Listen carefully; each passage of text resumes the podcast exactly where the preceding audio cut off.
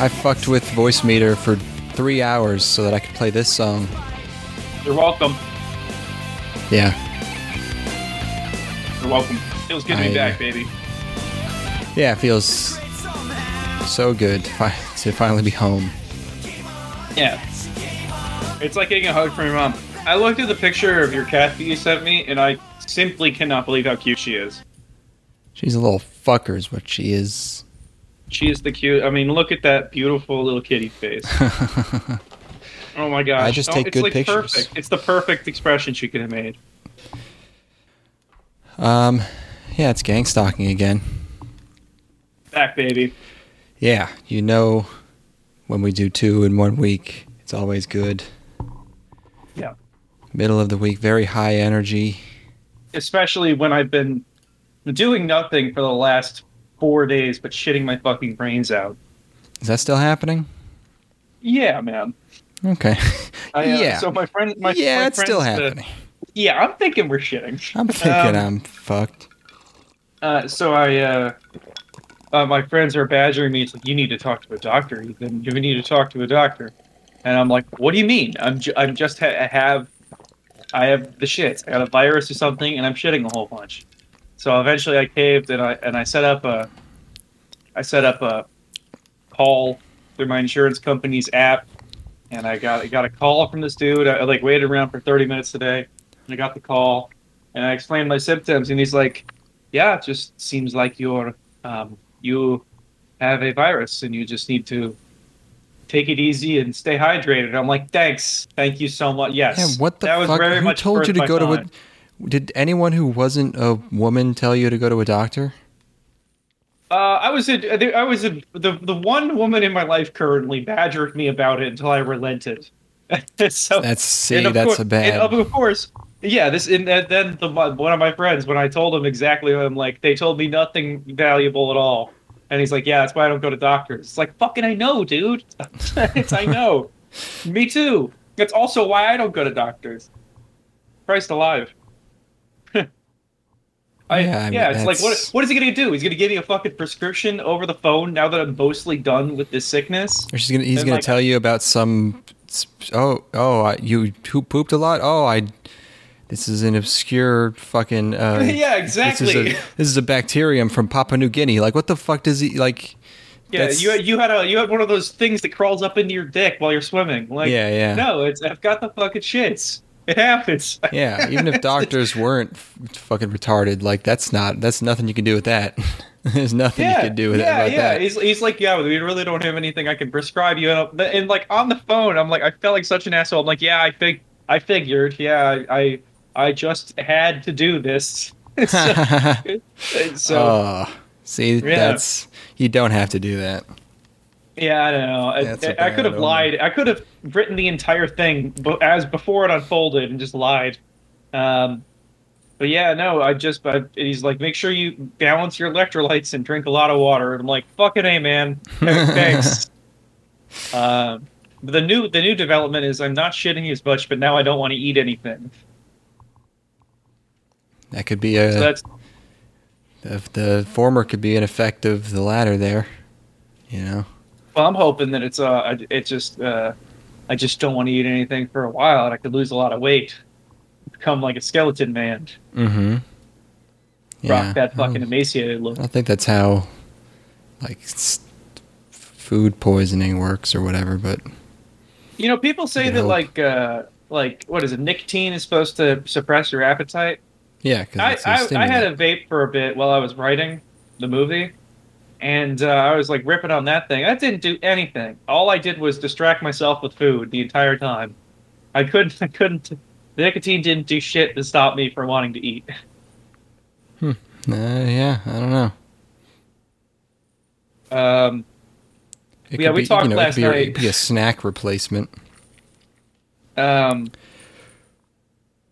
Taking some new supplements. More?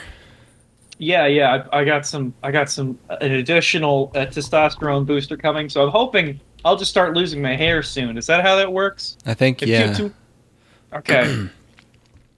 Yeah. I'm going for the Jocko style, like I lose my hair but it builds character kind of thing. You know, it's like you're gonna look like One Punch Man. It's like you got gang raped on your way out of your apartment today. Good, builds character. Destroy the inner bitch. What do you got going on? My cat just like wrapped her toy around her neck and ran away. I hope she gets that off of her. For me, it's been last night we almost did a podcast, but we had audio trouble. Did not. We just hung out. We just chilled instead. Tonight's a much better night anyways because I bought a handle of vodka. I restocked. And last night I was in a bad mood because I was I had to come into my office today. I was not looking forward to it. And you went in and it was the best day ever. Oh, yeah. No, it sucked, but no one was there, so. No. Kind of, genuinely no one, or is it just like one or two people? I met one guy. And nice. That was it. Yeah. Is it somebody you already knew? Yeah. Oh, okay. Is this the guy who had the rage comic face as his profile image? No, it was not. It was another guy. Okay. I saw. I'm glad you only had to interact with one person. Is it a nice office? What are you dealing with? It's a pretty standard office. Just like an office park somewhere. Yeah, total office park. Like, super flat, wide open. Very, very standard. I'm sure there is a Wendy's like within half a mile. And probably. I mean, that's I'd say that of most places. Yeah, I didn't even see a lot. It's like there's not a lot of. There's like a huge like field where they're just like digging shit and there's cranes everywhere. And then across from that, there's just this office park where it's like you can't see anything besides one-story office buildings. She showed me, I'm in the new office. The office they were originally in was in like in the middle of this noisy fucking lab where there's all these machines and there's a fucking wind tunnel. And I was like, and so it's better than the one they used to be in, apparently. But I found out my new manager is in fucking another city, so he's remote. I figure I'll probably very rarely ever have to go in there.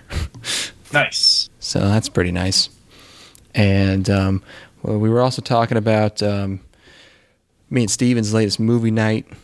Oh, yeah. I mentioned that we watched The Crow, and just wanted to put on the record that I do recommend The Crow, and it's the movie where Brandon Lee famously was killed on set with a gun that had been mistakenly fired for real, basically, long story short.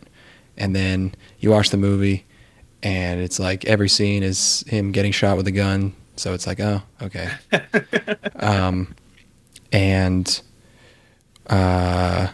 What was the other funny thing I was talking about? Hold on, real quick. Give me a second. I'm going to rip some salts. You ready? Okay. You just been doing that? Oh,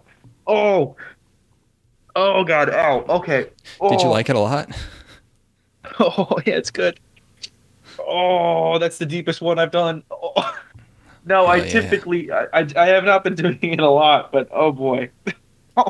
Oh, boy. Okay, what else you got? I was talking about those YouTube channels we found. Those are pretty funny. I forgot the most important thing, though, which is good because we're doing the podcast now. So we were very close to watching the new Space Jam, bailed out at the last second and watched The Crow. But afterwards, we were talking about the original Space Jam. I was talking about how much it sucked. And Steven brought up the story of how when he was a kid, he would always want to watch Space Jam, but he would forget what it was called. So he would ask his mom to watch Space Camp, and she would put on this shitty movie called Space Camp. No! And that's hilarious already, because that's like such a... That's perfect for him. That's just so his childhood being a nightmare. It's like... And he only knows this movie because he was always just pissed when he realized it wasn't Space Jam. But it's like this. It's obviously like an advertisement for NASA's space camp, and it's like a shitty movie. It like looks like a TV movie, or maybe even slightly worse. And it's like 1986. Also has an 11-year-old Joaquin Phoenix. Kind of weird. But we were watching the trailer for it, and it's like all these like hot young folks going to space camp. They're like rich kids. Part of space camp apparently in this movie is that you get to go in the shuttle and do a simulated launch where they light up the engines. Of course. And we're watching this trailer, and it turns out the premise of the movie is that like something goes wrong and they accidentally get launched into space. Nice. And there's a line where a guy's like, "We can't stop it." It was so fucking funny because it's like accidentally building a skyscraper or something. Like the most difficult thing in the world. Yeah, it usually goes wrong, and they accidentally did it.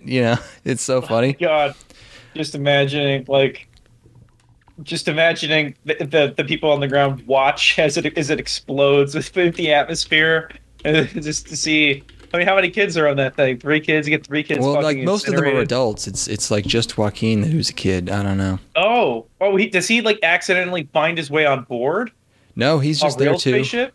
No, I think they needed a kid for the movie, but they didn't want him to be all kids because kids can't act. But it's a kids movie, so they needed like one kid. Also, he's the one who launches them into space turns out to be a robot who wants them to go into space so he can be friends with them or something. And Joaquin is friends with the robot. But does Joaquin look in the movie? He looks like a little kid. How does he perform? Does he look like he's? Can you see the talent? He's better than an average child actor. Yes, you could for sure tell. Oh, good. But we were watching. So someone had uploaded like a 10-minute clip of this movie on YouTube, and let me see if I can find the exact moment here. It's already ridiculous. Like they're accidentally launching these people into space, and then. There's a shot, in any movie, especially a space movie, there's that shot of like it's panning over like the console, and then at the end of the pan, there's a guy in the foreground, but he's out of focus, and then he turns as it focuses on him, and looks behind the camera as if with like this, it was like this uh-oh look on his face. Of course, there's that shot. I'm just going to show it to you. Okay. We'll have to explain it to the folks at home, but for the YouTube. Well, can't you play it in the stream? I'm going to play it in the stream. Yeah. Oh, okay. But I'm going to have to explain what happens. But yeah, you put the stream on. I'm just going to play this. You're going to have a bit of a delay, but you're seeing it here. Mm-hmm. Okay. So they're just using stock footage here. Yeah. Mm-hmm. And then pan. And then, and I was like, what? That guy had fucking Down syndrome. He definitely looks like he's not the most handsome fellow. I think he legitimately has Down syndrome. No. And the way that's just what happens when you've got that haircut in that time. It doesn't even show his hair. Oh, it's so funny. 86. That's sometimes guys look like that. But it makes it look like he it was his fault because he's turning to the camera like, uh-oh, and then you see the back of his head, and then you see that he looks like he has Down syndrome. It is so fucking funny. And then there's another, and then after that, keep watching because what a comedy of errors. Oh,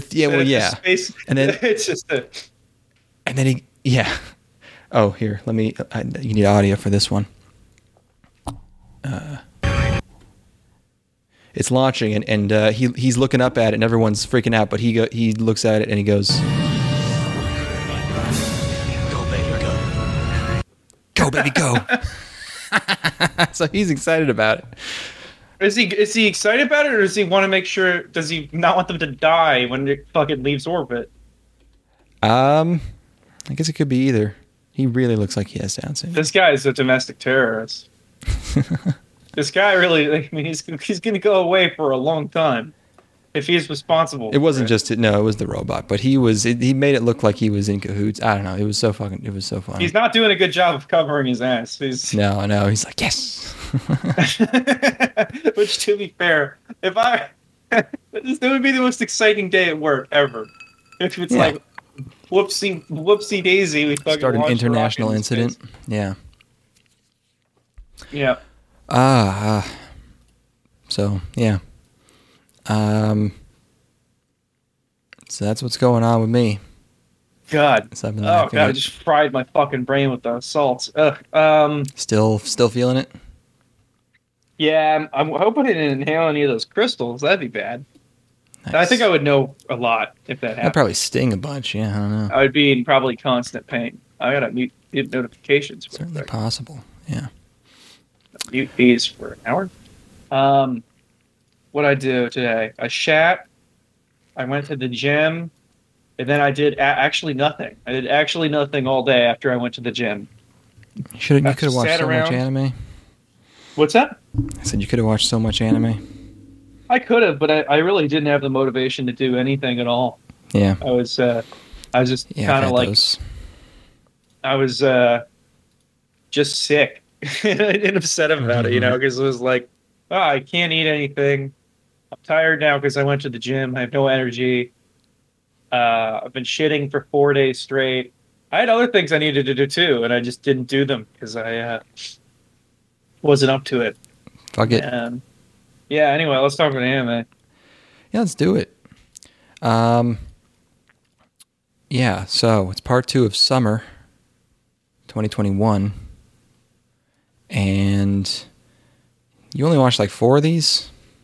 Yeah, one of them's double length though. That doesn't mean anything. I got my quota. Sorry, which one of the other isekai should I have watched? Anything to keep me from talking about myself for 40 minutes. Well, that's the best part of the show. Yeah, it's even I don't think that. I watched Genjitsu Shugi Yuusha no Oukoku Saikenki. Uh-huh. Let's see if I can find a picture of that. I don't remember this one. This is JC Staff. Oh, here it is. Oh, I got a lion, this man. One. It does. It's in the poster. It does. I don't know if you met him yet. No, I don't think I met him. I'm sorry for spoiling that. That's my bad. It's how a realist hero rebuilt the kingdom. A realist. It's gonna. Okay. Yeah, it's probably an awkward translation. So yeah, light novel, JC Staff. I predicted it would be like a management sim anime. I think I was right. I would say I was right. Man, how long ago? I only watched this a few days ago. Let's see. Apparently, he talks with his grandpa.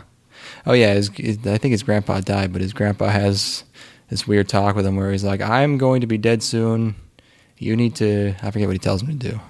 I don't think. What if instead of a realist hero, it was the realist hero, and it was like, the realist. There's the fucking realist dude. And it's just a tubby, keeping it so real. It's a tubby 28-year-old black man who's leaving an anime store and gets hit by a car and reincarnated. I want one of these shows where a guy in an isekai owns a shop, but he's just like, "Bitch, I ain't selling you this, you fat." None of this going to your titties. Guy with a no fat girl shirt. Yeah, no fat chicks. What about, I was thinking about this. Is there gotta be a reverse isekai, right? Where you get a guy who dies in the other world and then comes to the real world. Basically, and he's got a fish out of water kind of situation. Is there one isekais of those? Are already fish out of water situations, but yes, there are reverse isekais. Yeah, just a fish out of water. What about the devil is a part-timer? Mao, whatever. That's the closest thing I can think of, yeah. Yeah, that's the only one you need. But there's also like, there's also, what was it called? Remakers or whatever. And there was Gate, sort of. They go in first, but then they come out. Yeah, happens all the time. He has dead parents. There's a shot of him praying at his dead grandfather's grave, and then it goes straight into an isekai opening with fucking elves and shit. It was ridiculous. One of the bitches is just the girl from Amagi Brilliant Park. We like that. He doesn't get isekai'd by dying. He gets summoned, which is the only other way it can happen. While he's teleported to the isekai, he's reading The Prince. Machiavelli's The Prince? Yes. Oh my god. Pretty on the nose. Oh, embarrassing. There's a lot of lore, and if these shows start, just make them 15, make the episodes 15 minutes long, and give me a 1 minute title scroll sequence, like in Star Wars. Give me just straight up 3 paragraphs of lore that go across the screen. You don't want, and then we'll just go right into content. You don't want a text scroll about a guy. You know, if you're gonna have a Star Wars thing, it has to be about the world. You know, I don't know. But they put him in charge of the whole kingdom for some reason. I don't know why. And he's a real smarty pants. Is that what he is in the real world as well? I don't even know if they establish shit. I think they mention he reads books, and I don't know. There's so many isekais with gimmicks, and this one's like, this guy is pragmatic. Like, what the fuck are we doing? What are you doing? Terrible. I've written down terrible. That's just... Yeah, the gimmick for I was gonna say the gimmick for this isekai is the dude has a shield, but they did that one. And at least it's a cool shield. Yeah, you know? Yeah. This guy doesn't even have he doesn't have a magical ability. He doesn't have a Gyas. He has The Prince. He has the first 8 pages of The Prince. Yeah, he's got a bunch of Jordan Peterson teachings. Yeah, I don't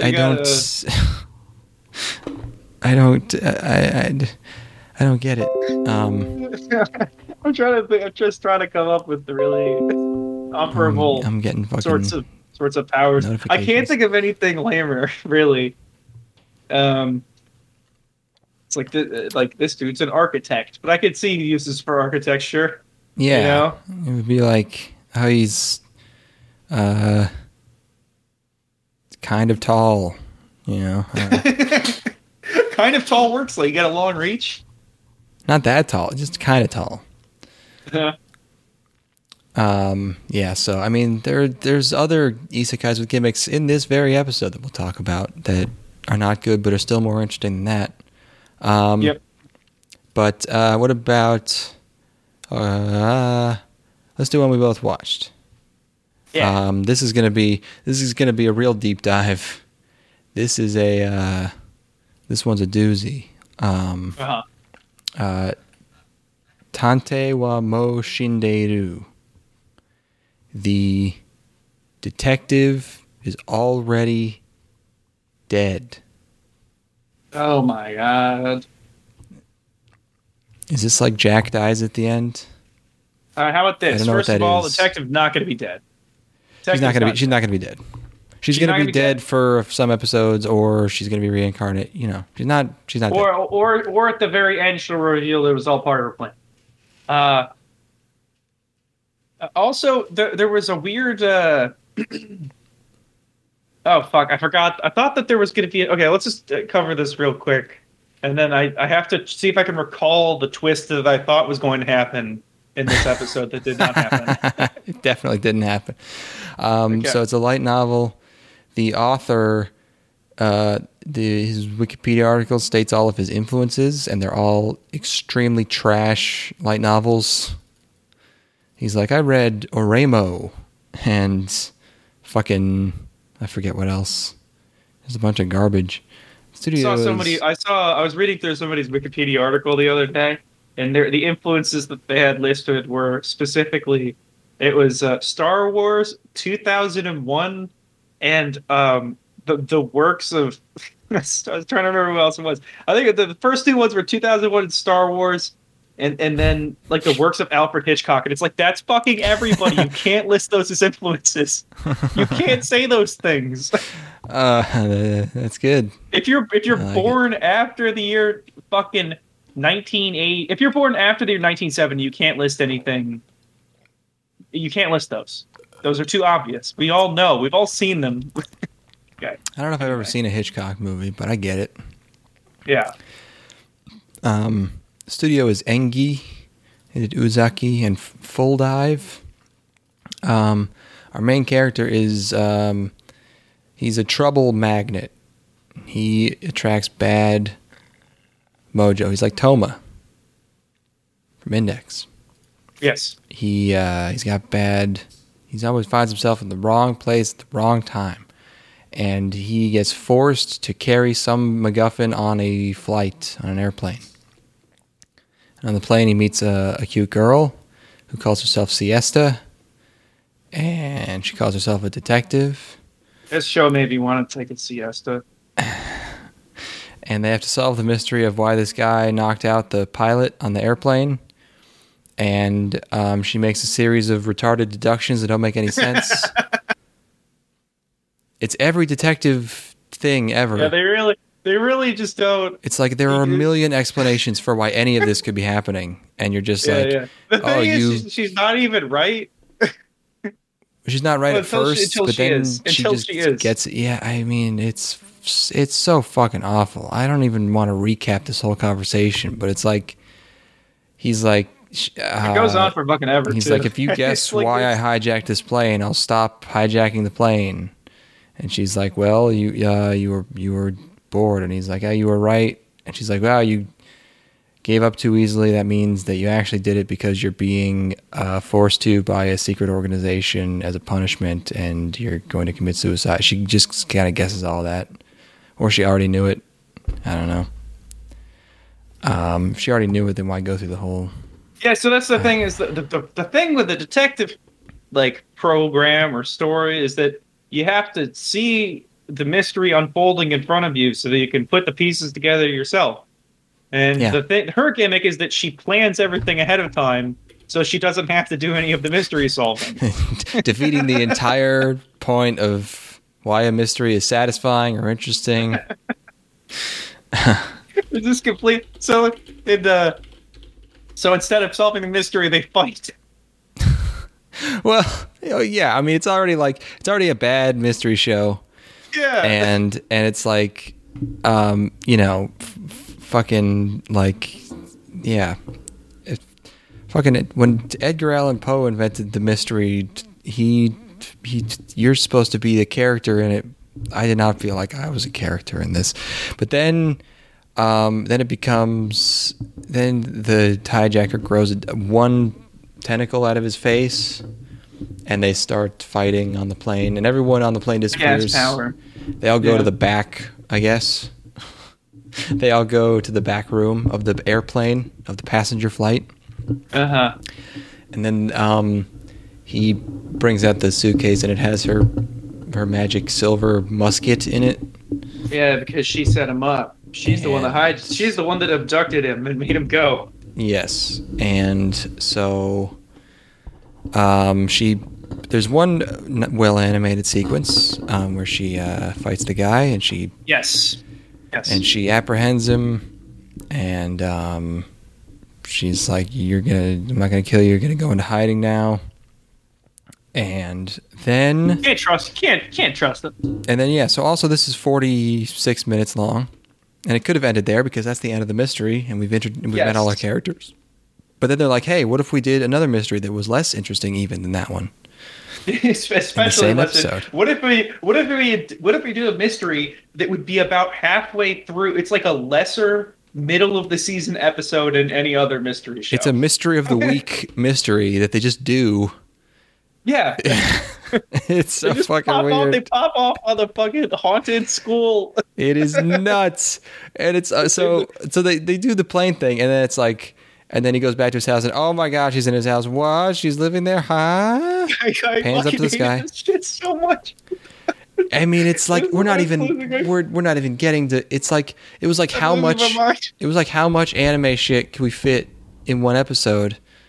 I was like expecting someone to fucking, you know, step out of a bath and drink some milk, you know. This dumb bitch keeps buying fucking, keeps ordering pizza. And my man, this bitch ordered 4 pizzas. I'm gonna fucking smack that bitch up. Why she order 4 pizzas? Yeah, how dare you? She's like, and he's like, you're gonna pay for this pizza? So like, I'm not going to pay for those pizzas. So not even breaking the expression. like fucking dome this bitch. Get the fuck out of your living free in my fucking place. Not even giving me no fucking pussy. Yeah, she's giving him blue balls. So she's weird. Hot. She's ordering pizza. They do a setup where like he gets out of the tub and doesn't cover himself, and it doesn't. Like in anything else, he'd be like, "Ooh," you know what I mean? Like try to cover his junk because she's seen it, but they just cut away from it without doing a punchline or anything. And it's goddamn. Okay, so real quick, the punchline is she says something like, "I'm more interested in the pizzas right now." Like, yeah, but that's not even funny. So well, just because it's not funny doesn't make it not a punchline. But it's. It's their tone of the conversation never changes is the thing. They speak so flatly the entire time that like she delivers the punchline. I don't know if that's supposed to make them smart. Like I don't know if this guy like watched Monogatari and thought like, oh, everyone's very analytical and you know speaks very matter of factly. So that if I just do that, then my writing will also be good, like Nisio's. That is exactly the impression that I got. Was like they wanted so desperately to make this main character girl seem smart, and all they did was make her seem completely inhuman. And so my guess was like the twist is going to be that she's actually setting all of this up to figure out the mystery of this guy's life and why he's so unfortunate. Like there's gonna like. She wants him to be her assistant, but that's really just an excuse to get close to him to figure out exactly why he like does he have something attached to him that makes him so unfortunate, things like that kind of shit. But no, she goes away. Yeah, that could still be the case, or that might actually be too smart for this. Yeah, I don't know. There could just be he could just have like a little. Demon parasite in him. They're gonna explain that. It's probably not gonna be very satisfying at some point. I saw. I happened to scroll down to like the forum posts on Mal for this show, and even they are like, so is this light novel bad or is this just a really slow start? It's like wow. So. Yeah, she's living with him, and then they're like, hey, school festival mystery time. So now it's time to go to a fucking school festival where they do school festival things, and then they engage in a low-speed chase with a guy in a mascot uniform costume. They take fucking 5 minutes to put on uniforms, or to put on costumes so they could chase him. It's like, we gotta chase him. And the only way to chase them is to get into disguises that are very elaborate and take 15 minutes to get set up. If they made that into a joke, if that was a goof, like oh, we got hold on, we need costumes too, and then it's just a montage of them trying on outfits, and then it's like, wait, oh no, it's been 30 minutes, you know, something like that. Yeah, that would have been funny. That would be a good counterbalance because she's like she's trying to outthink it, you know what I mean? And he's a do it kind of guy where he's like, why don't we just fucking chase the guy? I'm taller than he is or whatever, you know, like I can run faster than he can. He's in a suit, you know, that kind of deal. Yeah. Or she's getting changed and trying on outfits while he's already fucking got the guy and has apprehended him, you know? Yeah. Anything other than that. And this is just a scene where they play dress up, you know, fine. Sure. And then the first mystery, the explanation was, hey, it's magic. And then this one, it's like, oh, there was a rational explanation for everything. And it's like, what's happening? Like... yeah, we just fought a demon. We fought. You inserted blood into bullets to fight a demon not even fucking 10 minutes ago. Yeah, you were shooting the you were holding a gun to the Illuminati a second ago, and now it's like, oh, they weren't zombies, they were just on Adderall. Wah, wah. Oh, that was another twist that I thought was going to happen, was because he had mentioned that it had been a while since he had been at school, and I thought that maybe another thing was that she was unraveling the mystery because she knew that he was hooked or something. Because when they go to the school, he's like, I haven't been here in a while, because he keeps getting caught up in all of these situations, you know. Mm-hmm, mm-hmm. But no, that did not pay off at all. He just hasn't been to school. Yeah, so we have a little debriefing. Oh, and they don't show the part where they catch the guy or solve it or anything. No. They cut from. They're like, oh, we put these efforts on, we should go find that guy, and then it just cuts to them in the cafe, explaining what happened. Except this episode's 45 minutes long. Yeah. Mm-hmm. They didn't show us how they solved that one, but she does explain how she knew what was going on. She was like, well, I saw that one of the mascots had tennis shoes, so I decided that the sports club was putting on mascot outfits to sell stimulants to kids for studying. And that's how I solved the mystery of the ghost in the bathroom. There's no connection between the supposed mystery and the explanation. The jumps are like Sherlock Holmes deductions are fucking retarded. They're like, oh, you have a mark on, your left hand, that means that you're left-handed, and so you wrote this letter. It's like shit like that, where it's like, maybe you bumped into something, But these are like schizophrenic. That's why kind of where I hope the show gets even more schizophrenic. I hope by the end of it, it's like none of these things are even... Like, in one minute he's in the grocery store, and then the next moment he's like in outer space or something. You know what I mean? I'm trying to think of an example of something. I want the mystery solving to get more schizophrenic. I want it to be like, oh, you wore a blue shirt. That's how I knew that you molested that kid, It's like... Well, it's like, who's been burglarizing the grocery store? And then he follows the guy to... It's like, he must be an astronaut or something. I have to get up there to chase him, and they just end in completely different places than we started, Yeah.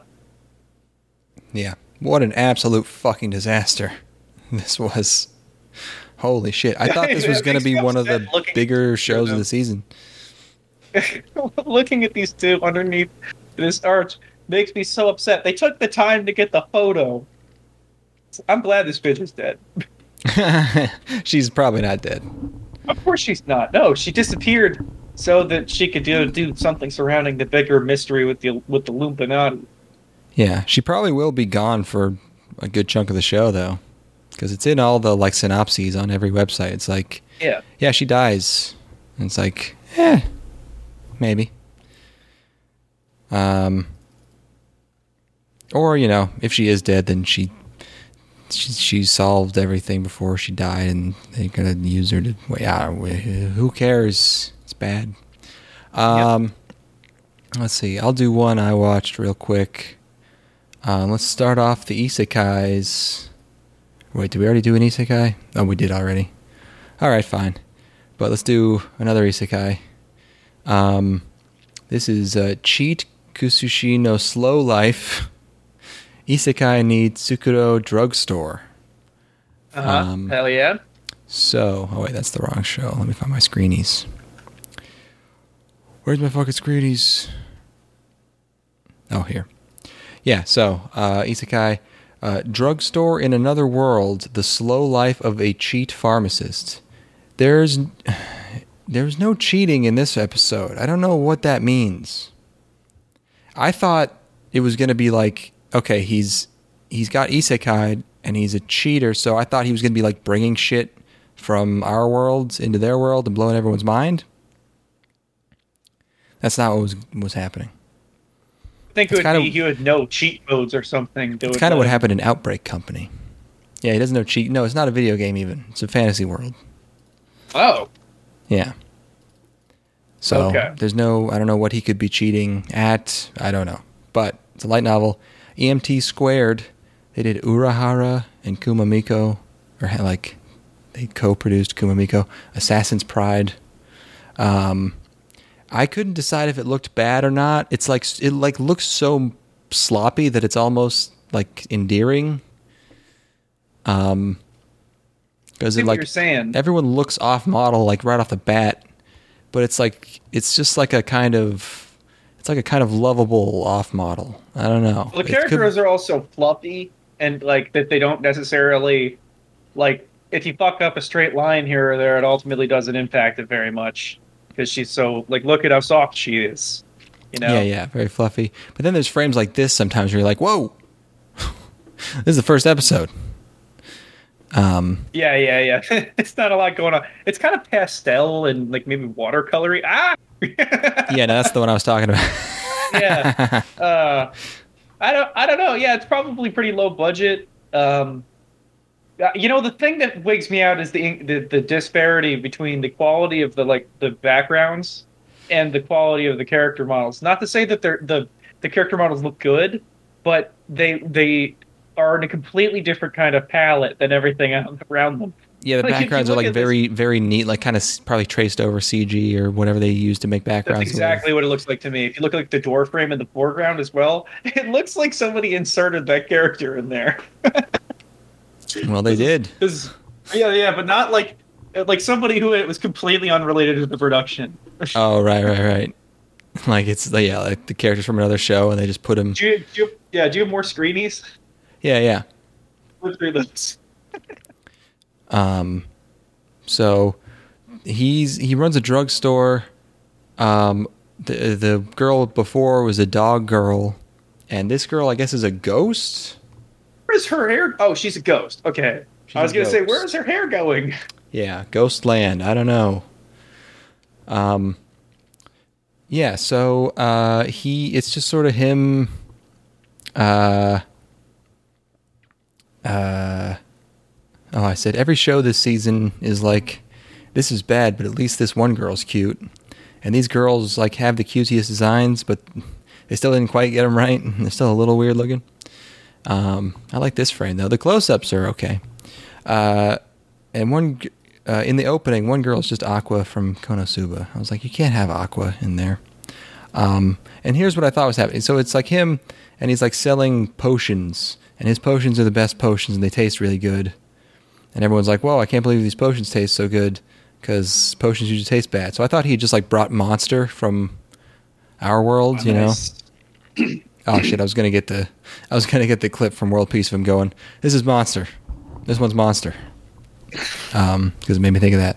But yeah, there's none of that. He's just good at making potions. So his potions get to town, his stuff gets real popular, his business is doing good. Dog girl gets into the product, and she drinks a bunch of potions. There aren't any repercussions. I don't know. She's a dog. The dog girl is like, I wasn't sure if she's like scarily close to being like kind of retarded. Like there's some, like they there's some, sometimes she just doesn't talk, and she talks like a Pokemon, and she just goes like woof. But sometimes she talks. Like, would this be a person that should have voting rights? Well, no, it's a girl, but... Oh, my God. And a dog. Controversy. I mean... Controversy.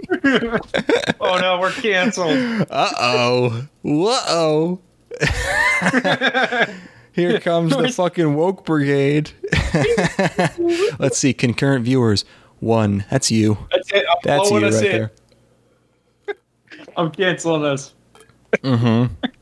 That could only be good for our career. It's like, well, really, our audience would never be people who would care. So all we'd be doing is endearing ourselves to that particular type of audience. We should try to get ourselves canceled.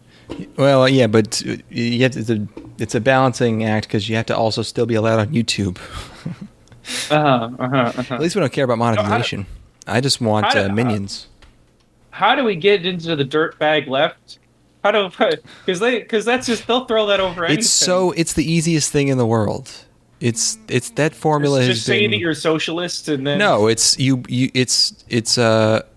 female drone pilots. That's their only joke. That's their only point. They go, oh, you know, female drone pilots. That's all they do. That's their whole thing. Since 2016, it's been their whole thing. We just have to repeat that a whole bunch, like in like a Bloody Mary kind of situation. Yes. How do we manifest this into $20 million from Spotify? That's a good question. I don't know. I feel like we're on the right track. Yeah, we're getting there. I feel like we're just about to bridge this gap here. We're about to crest this hill. We need to start. Really... We need to start. I bet you have some connections. You're like in film and stuff. We need to start burning bridges and recording it. If I really just sold out all my dignity and just like begged someone, I could probably get Stephen King on the phone. And we could do an epic prank. I think I could make it happen if I said it was an emergency. This is an emergency. I need to speak to Stephen. And I'm, King. You know, what are we doing? We go after Noam Chomsky. Oh, we have mentioned he'll do any podcast. Yeah. Well, I mean, it's clear that he will. So we shouldn't tell him it's called gang stalking. No. We're a global culture podcast. With concerns involving Southeast Asia. Our podcast is worldwide now. We're discussing, I don't know, free speech and fossil fuels at the same time. Free speech is definitely a critical element of our podcast. Yeah. We're about dispelling rumors about certain cultures. Enlightening people, bringing people together, I guess. Mm-hmm. Criticism, cultural criticism. That's what we do. We do international cultural criticism. Fuck there sure, it is. Yeah, international. Yeah, I'll tweet at him here. Let's see. At Noam. Nope, but not immediately. Is he not on Twitter? Of course, he's 90. Yeah, but he's still a culturally relevant writer. I don't know. Does he even still write? Maybe he does. He gives a lot of talks. I know for a fact that he like answers every email. Chomsky.info? Chomsky.info. Oh, it seems like... Okay, Chomsky.info is his website. And then...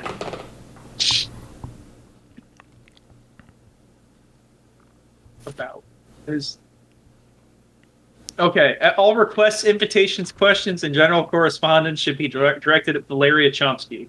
Okay? Is that his wife? We'll need to get a bird. We'll have to use the gang stalking. No, we need a new email address. I don't want to attach to my name.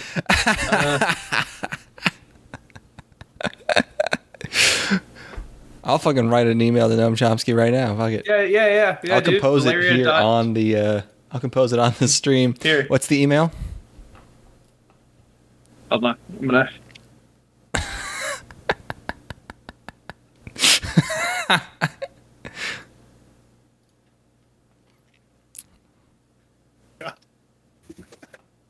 Valeria Chomsky. Is that his?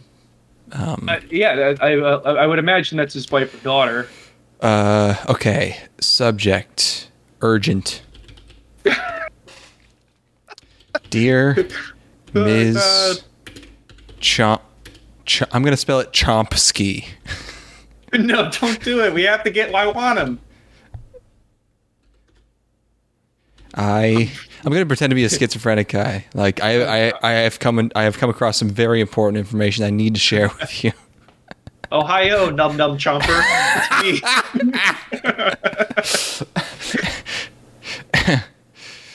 It's me. It seems like it's probably his daughter.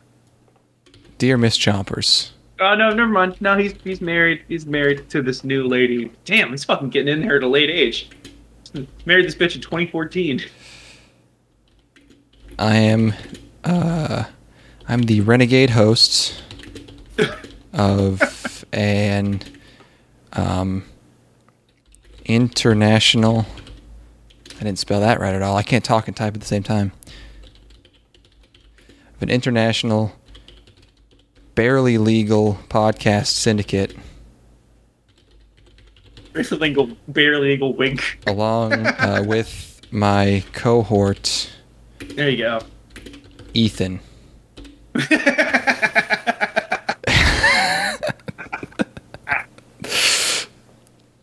dying, that's fucking... As the forefront of the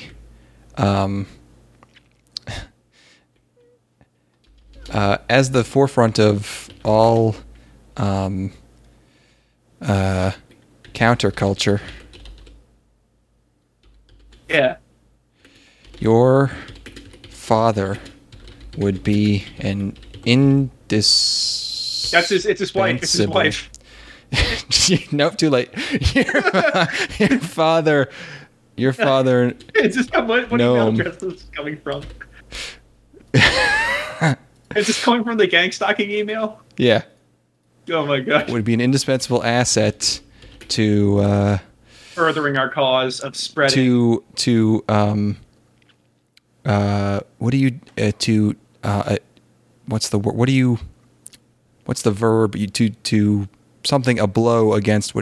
blow against something? You strike? Strike a blow? Yeah, strike a blow is yes. Okay. To strike. Deliver or strike are generally. Oh, I do like deliver. Deliver a massive blow, non-sexual. Wink, wink. To the architects of our current mind prison. Hope this email finds you well.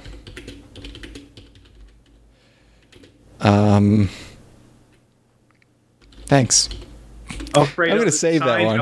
I'm gonna save that one as a. I'm gonna save that one as a draft because you have to think on it. Never send an email. Never send an email, without giving it some contemplation. So we'll come back to that one. I was thinking you could sign off as I had a good name. God damn it. Alfredo Numerology.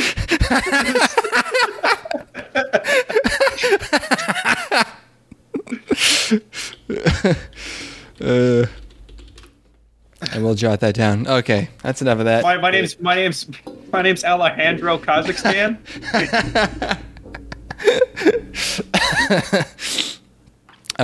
Speaking of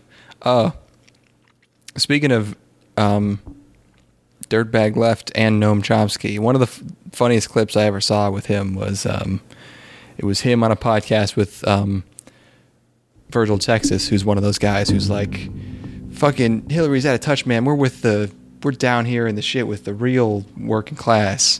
And they were arguing about whether or not to vote for Biden.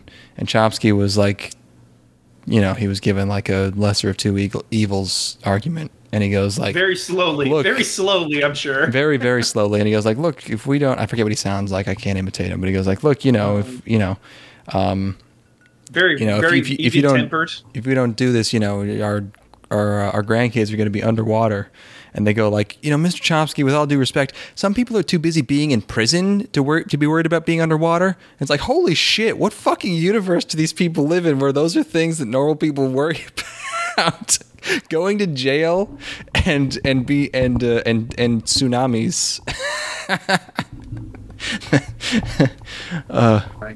Yeah,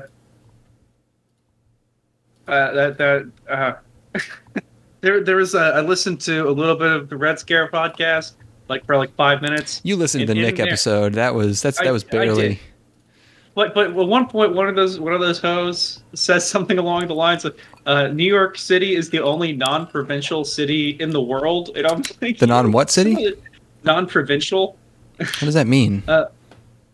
Well, a provincial city is a city that is like, it doesn't necessarily stand on its own and exists as sort of a subsidiary of like the capital city of a country, or of the capital city of a state as well.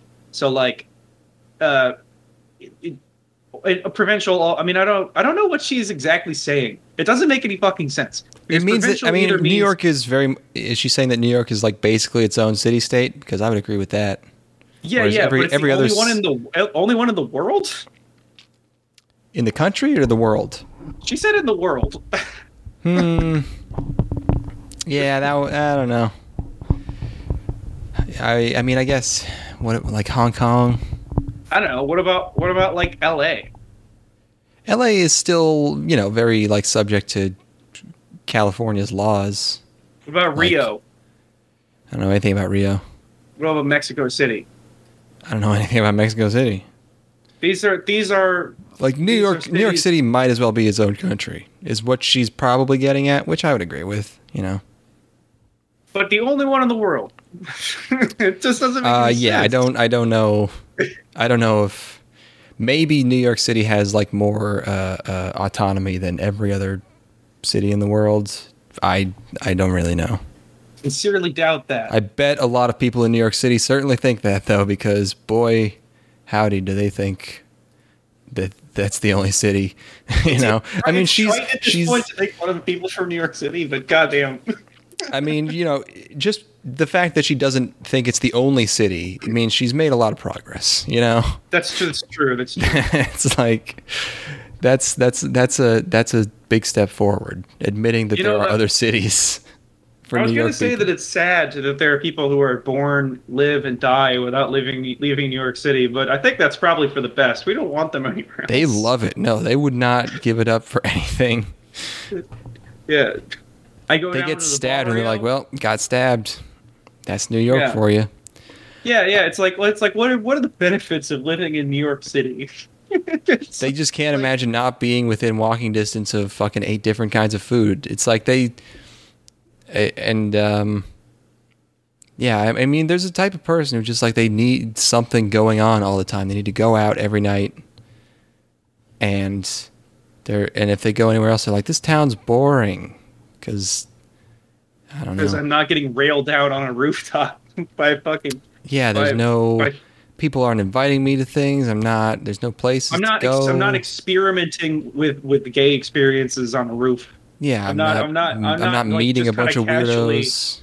I'm not casually as a straight dude getting my dick sucked. I'm not hearing crackheads shouting.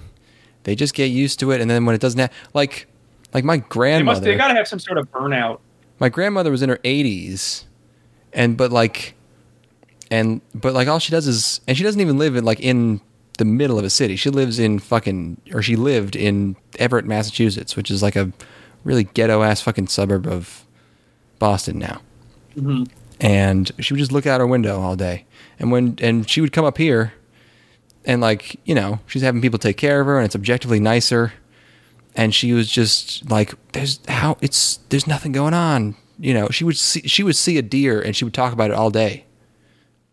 She'd be like, I saw a deer. There was a deer. It was right over there. Yeah. Yeah, they're pests, Grandma. She would look out the window and she would be like, there's no cars. You know, she would fucking lose it. So, yeah. There's a sweet spot that exists, I feel. And that is the middle of the woods. No stimulation. But what do you even want to go and get invited? You want to go have some fucking... I've spoken to people. I've spoken to a lot of people. and you know what? I've spoken to a lot of people, folks. Most of them don't have a lot of interesting shit to say. I'm going to be real. What are these conversations like in New York City? Is it all a bunch of people who have never been outside of New York City? I think it's a bunch of people treating each other like they're... You're treating other people like they are the movie and you are the hosts of MST3K. Oh, that makes a lot of... Okay, you're kind of selling it to me a little bit, I'm going to be honest. Like, everyone's just yeah, everyone's just a detached, ironic, like, critic of everything. Not that I'm not that. I don't. That's all I do is critique things. But yeah, they're just like, they're doing that all day. The thing is, a lot of people seem really fucking earnest. A lot of people that moved to New York City are really earnest, and the people who lived in New York City their whole lives are very cynical. I guess that's probably the dichotomy, and that's the game. Is they need enough people coming for them to play off of, for them to riff on. Yeah, they need fresh meat to be. Yeah, like, they make all these movies. They make all these movies convincing people that New York City is this incredible, beautiful place, and it's like the cultural epicenter of the entire world. So they can seduce the weak-minded into going there and being hopelessly fucking just relentlessly made fun of.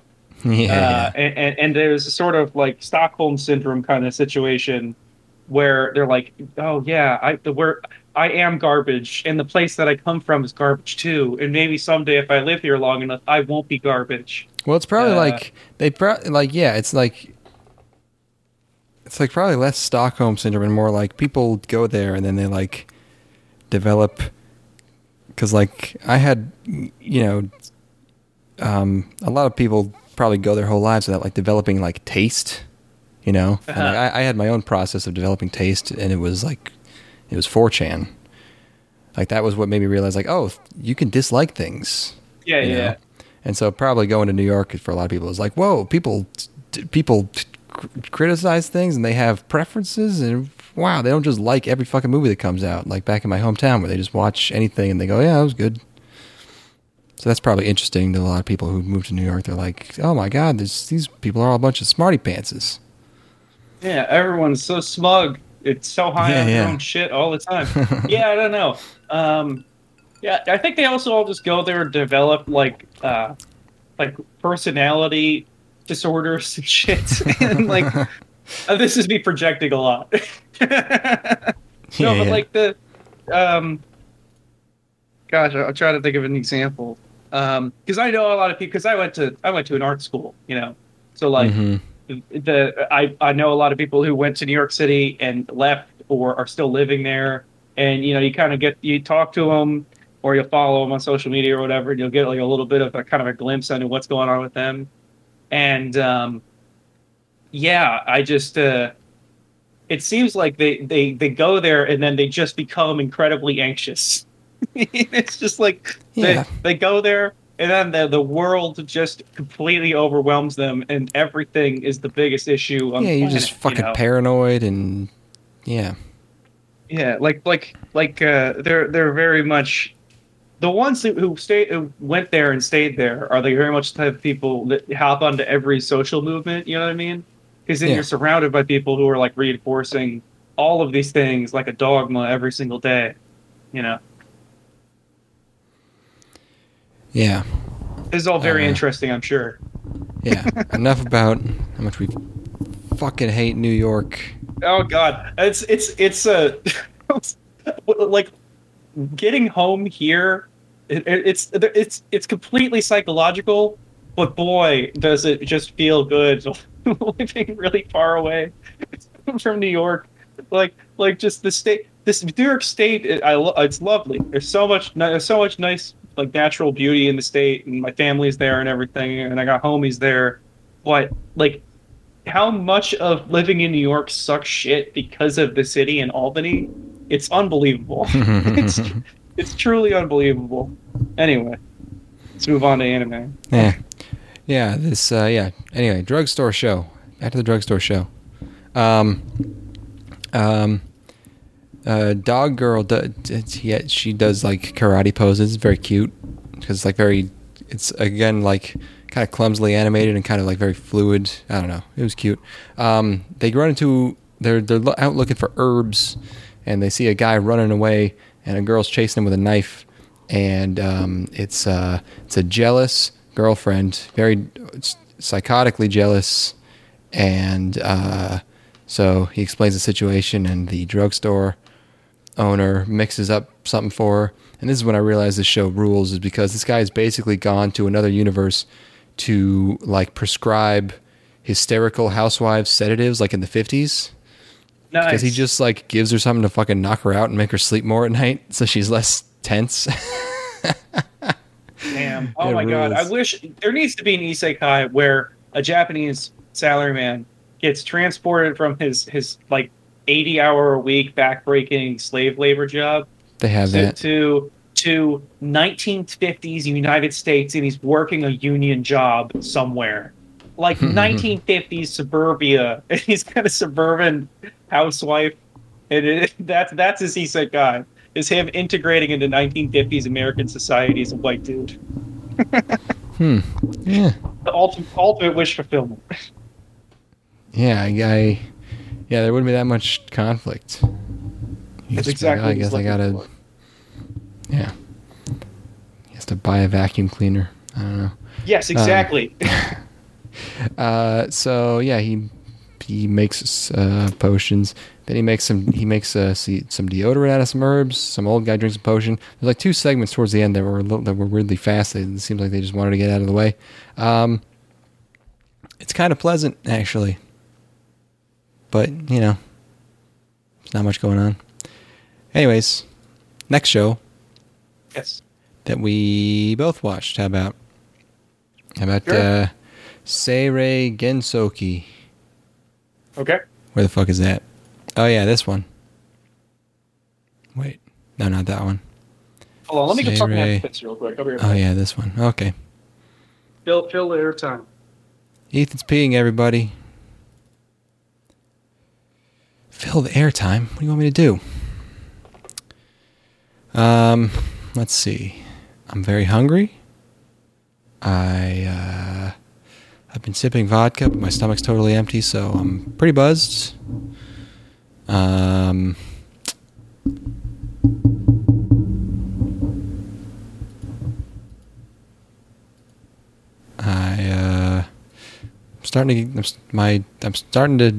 paranoia level about getting fired from my job is lowering, so I'm hoping that I'll be chilling pretty soon. Hopefully go fishing this weekend. I'm going to start frog fishing.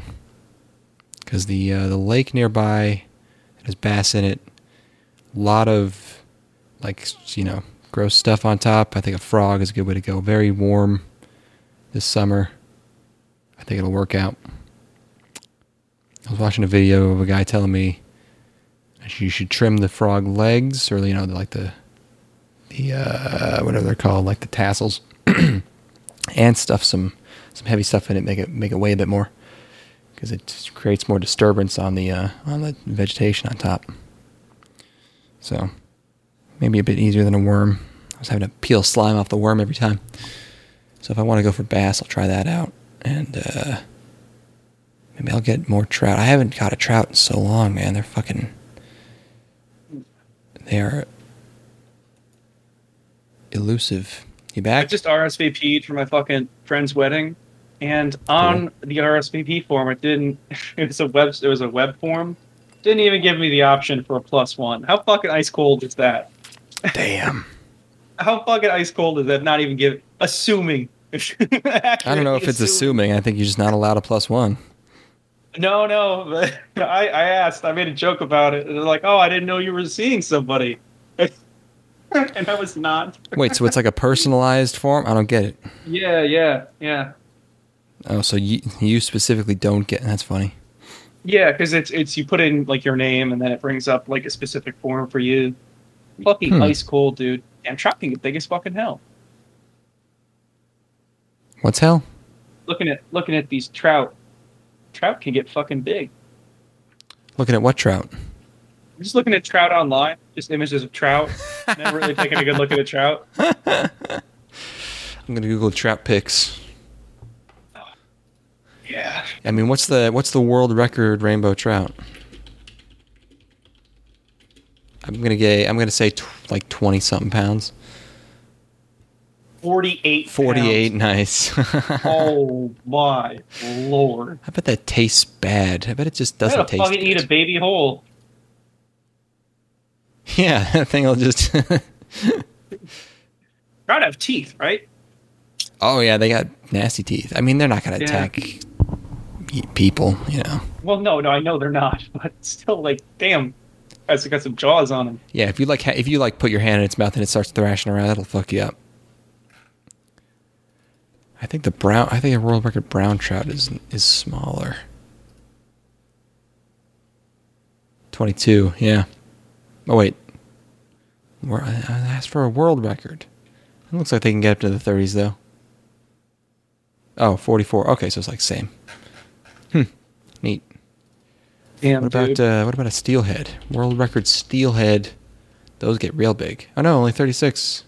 Where do these even exist? Like where do you find a trout that big?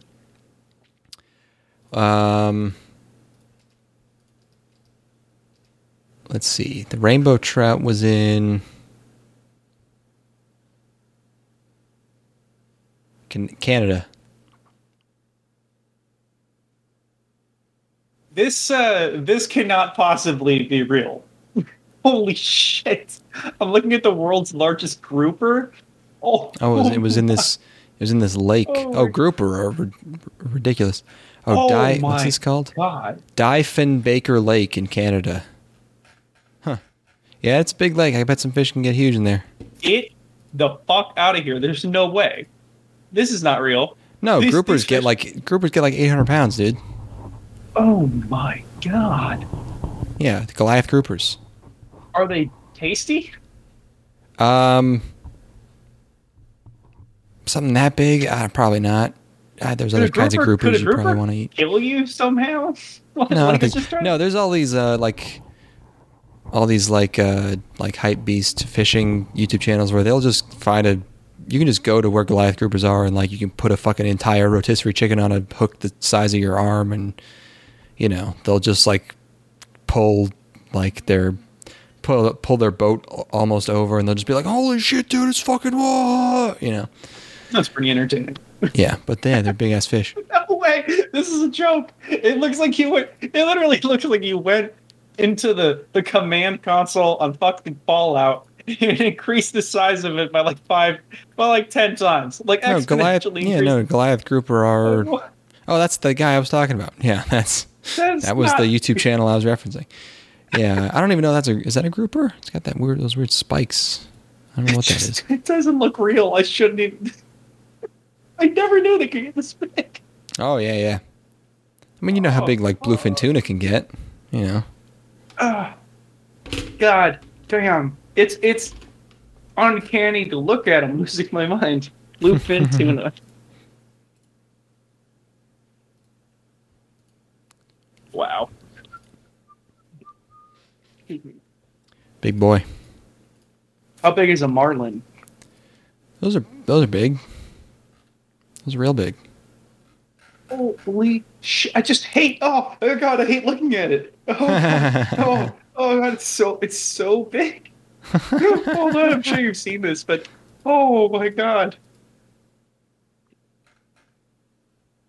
dude! It's like the shark from fucking Jaws. It's like gross. Holy shit! Yeah, man. That is fucked up. Okay, that's why they're worth like $3,000 each. Wow. All right. Well, all that cheek meat. Yeah, we got big fish. Yeah. Damn. If we go to Japan, can we catch a fish that big? If we go ocean fishing, but that's involved. You know, you need a huge rod, huge bait, huge hook.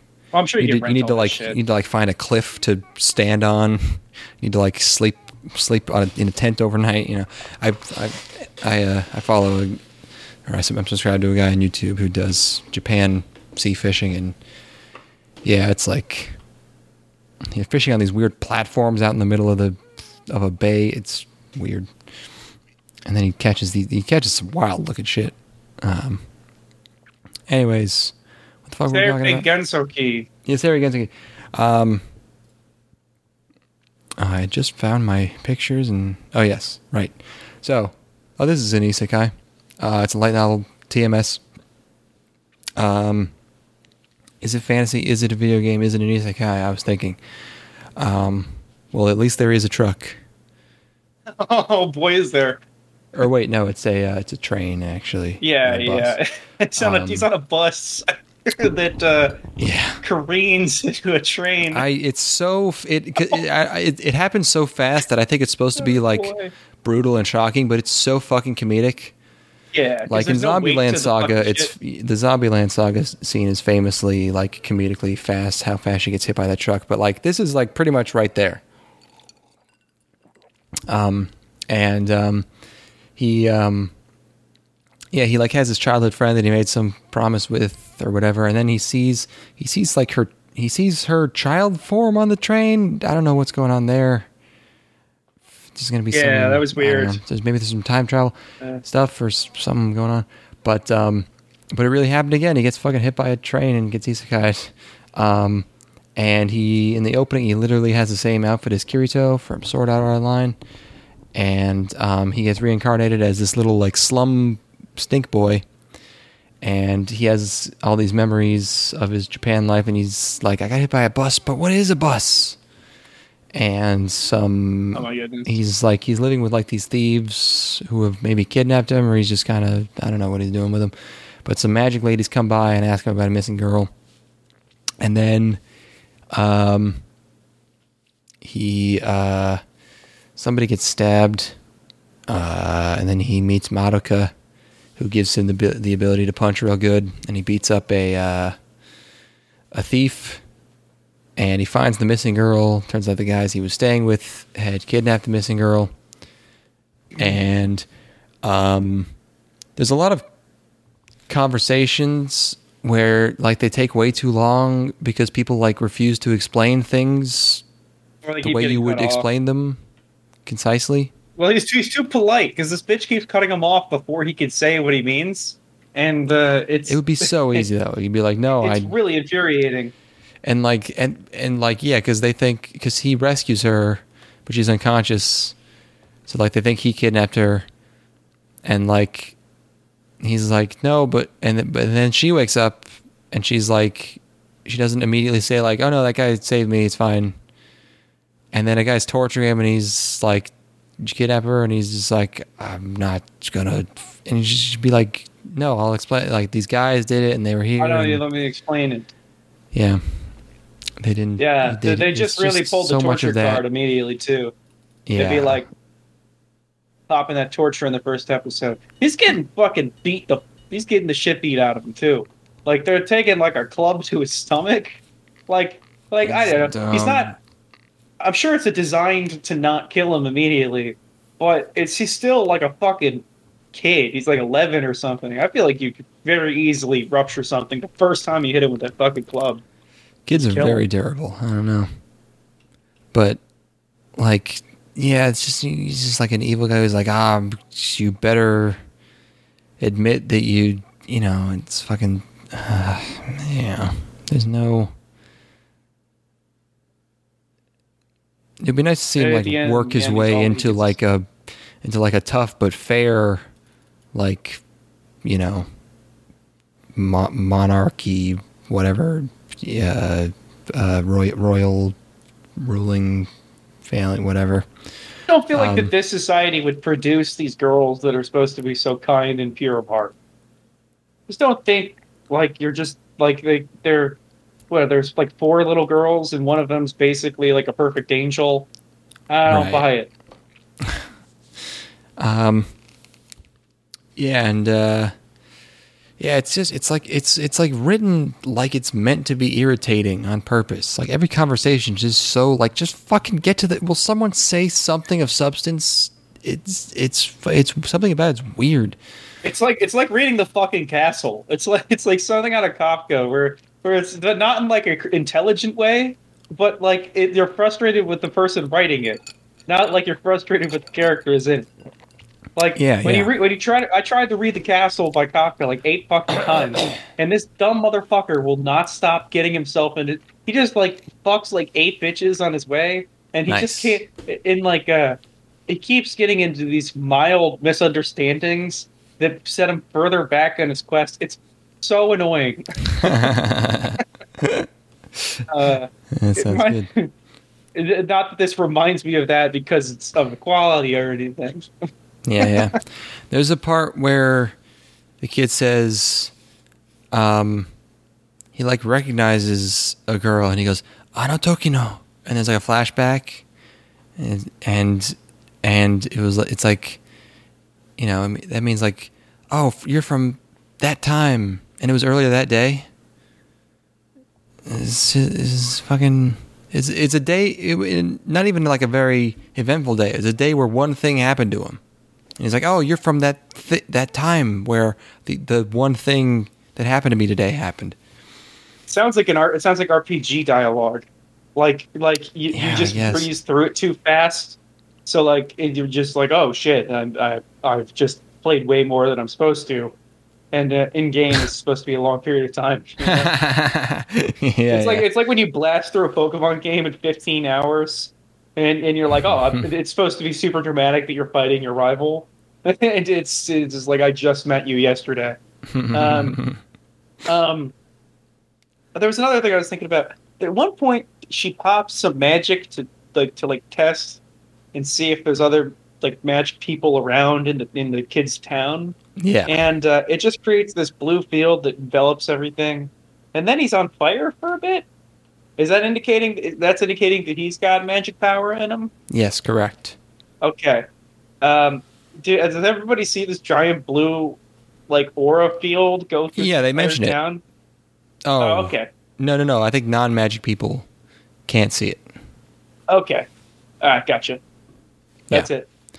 I don't know why they couldn't find the girl, though, because she was right next to him.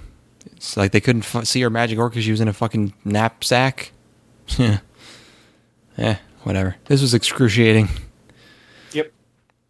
Next up, let's see. You only watched one more thing, so I guess I'll finish off the stuff I watched. No, I watched two more things. Oh, you did watch two more things. Great.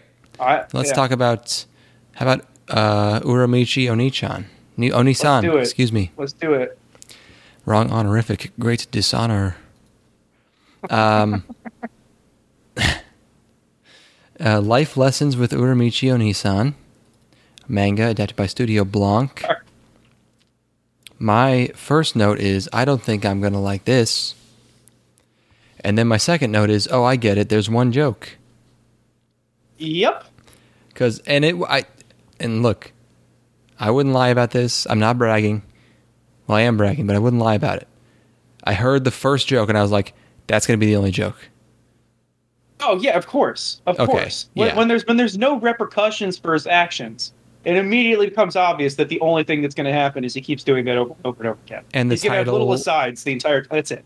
Yeah, so it's the one joke is that he is a children's show host, and he will occasionally, while he's hosting the show, sneak in some super dark, fucking real-ass adult shit. Yeah, damn. Totally twisted dialogue. And it's, whoa, God, it's like, you know, in America, it would be the equivalent of like a totally off-the-wall comedy about like a video game streamer who keeps referencing their PTSD or going to therapy or something else wacky, you know? Go ahead. I don't know. I didn't have anything else. You go. I fucked up too. I don't remember. It's like the thing is that you can't even. It doesn't even really like. I don't. It doesn't even really make that much sense because he's working a job like, okay, he wanted to be an athlete, right? He wanted to be an acrobat or whatever the fuck, a gymnast. And he, for whatever reason, either got injured or couldn't cut it. So he's got this job being an entertainer on a children's show. As far as work goes, that's not that bad at all. That's not a bad gig. He's got like crippling alcoholism or something, but how are you going to be that upset about this kid? I mean, it's all also, this really, really boilerplate stuff of like, oh, I drink alone, and like, oh, you have to do taxes, you know. Yeah. Oh no, you have to do your taxes. You have to go to job interviews and you have to do it's adulting. It's like adulting is so hard, you know. It's like, fuck you. I did my taxes. Being an adult is the fucking easiest thing, you pussy. Shut up. Yeah. Just barely make enough money to pay rent and eat for the rest of your life. It fucking requires no effort. This was so bad, I was expecting it to be 45 minutes, too. So when I was watching this, I was thinking about the version of this that I would like to see. Because that's all I'm... It is an obsession that I cannot turn off. I can never just accept that something's bad and move on. I have to always think about why is it not good, and how would I prefer this to be? That is the point of this podcast, so... It's a curse. I can't turn it off in everything in my daily life either. It is. I've cursed myself by just constantly analyzing literally every single thing I consume. I don't know how you would make this good. It has polluted my brain. Not good. I would at least like to see the version where there are consequences for any of his actions. Because he's constant. Like, it's just weird that he's constantly doing this on camera, and everybody sees it happening and is aware of it. Like, the kids are reacting to it, but nobody else reacts to it. Like, his co-hosts do, the kids do, the director, and nobody on the crew, no producers or anything notice that he's doing this or care. They're just like, strange. That's Uramichi. But, like, yeah, you think, like, in order to get away with that, he'd have to be really good at his job. He doesn't do... And that's the other thing. That's the other problem I had, is that this show fucking sucks. It's just him standing in front of a bunch of kids, and they're just standing around. You know, at least like the kids in, Bear in the Big Blue House, they were always like hanging off of stuff, and there was like a big playroom inside. Kids shows where there's a bunch of kids. It's supposed to be like a fun set where they're always they're on top of stuff and they're fucking crawling around. Kids should feel engaged. Yeah, it's just a stage where there's kids standing around him in a circle and going like, "Hey, what's this?" And he's like, "One kid will respond to what he has to say, and that's it." Yeah, as if then it's not gonna be a bunch of fucking shouting. Yeah, and no kid would want to watch this, and I mean, like a toddler, again, maybe.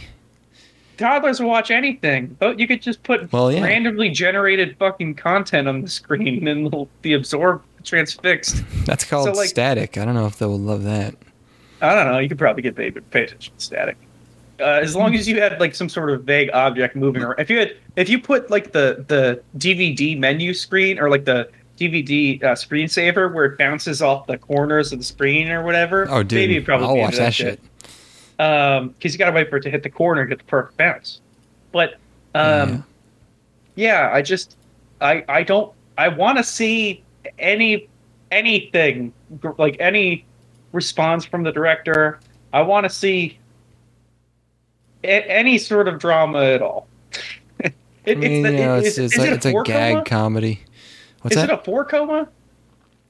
Oh, probably. I don't know. It feels like it. It feels like it's a 4-coma because...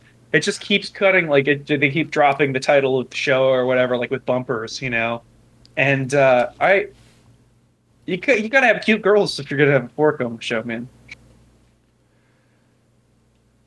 I'm not seeing anything about it being a 4-coma. It feels like it, which is just shows the level of content that exists in this. Yeah. Ooh, and hiss, I say. Bad. I'm gonna dig deeper into this one. What does he do? He's got does he go out drinking? Yeah, he goes out drinking with two of the dudes who are in the costumes. Yeah, according to these Amazon reviews, it is not a 4-coma. It feels like it could be, but what's going on? The lady host is 32 and wants to get married. Yeah, they're all it's all just like depression jokes because of adulting. Yeah, they all want to get married, and they're all single, and they drink too much, and they're all gorgeous. I don't know why. Like they all are supposed to be attractive. I don't know. Like, if you really wanted to find somebody, it wouldn't be that hard. Yeah, you'd think so. Like one of them, They're like, you're good. You work with kids. People like that, you know. How long you been working here for? You could probably get another gig elsewhere. Just leave. Find a new job. Don't be such a fucking piece of shit. You're a fucking asshole, Uramichi. Stop being a fucking piece. Yeah, it's what a piece of shit. None of the stuff you're complaining about is that's the big thing. Problem. Fuck this asshole. Yeah, I don't like him. That's the biggest problem, really. Yeah. It's not like he's relatable. It's not like the things that he's saying are like excusable because they're like, oh, I understand what that's like. It's like, yeah, those are just normal facts of life of being an adult. Like, yeah, you weren't good enough to make it as a fucking gymnast. Don't be fucking bitter about it and take it out on these fucking kids, you piece of shit. You fictional character. The one bit that made me laugh was he was talking about some guy whose name sounds like PP. I guess the subs translated it. That one I laughed at. Richard Feynman, and they were like, "Ah, Dick," and he keeps whispering different PP Japanese PP words, which are very funny. Adam, I like that. Well, that's the funny thing is because that other character is funny because he enjoys juvenile humor. Yes, that's funny. You know, like that's the that's an endearing character trait. I don't know. Fuck this show. Fuck you, Uramichi, you piece of shit. Yeah, nah. Move on.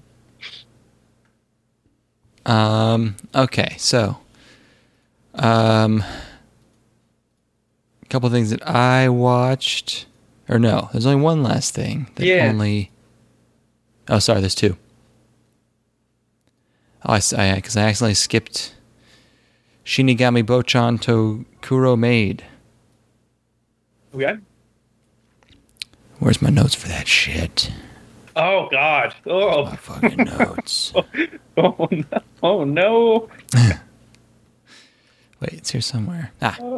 You're like, Ethan, why didn't you watch more anime? The Duke of Death and His Maid. Oh, manga. JC Staff. I should note that the real translation of the title would be His Black Maid. Guess they didn't want to keep it real. Connotations. I'll still never get used to the Universal logo playing before an anime. But anyways, it is CG. Ew. The backgrounds have this wild canvas painting overlay. It actually looks okay. But yeah, they're CG.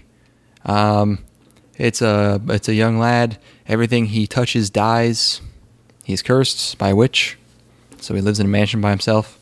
But he is served by a boob maid lady who likes to tease him, and she likes to get really close to him, even though it would kill her if he touched her. And she likes to have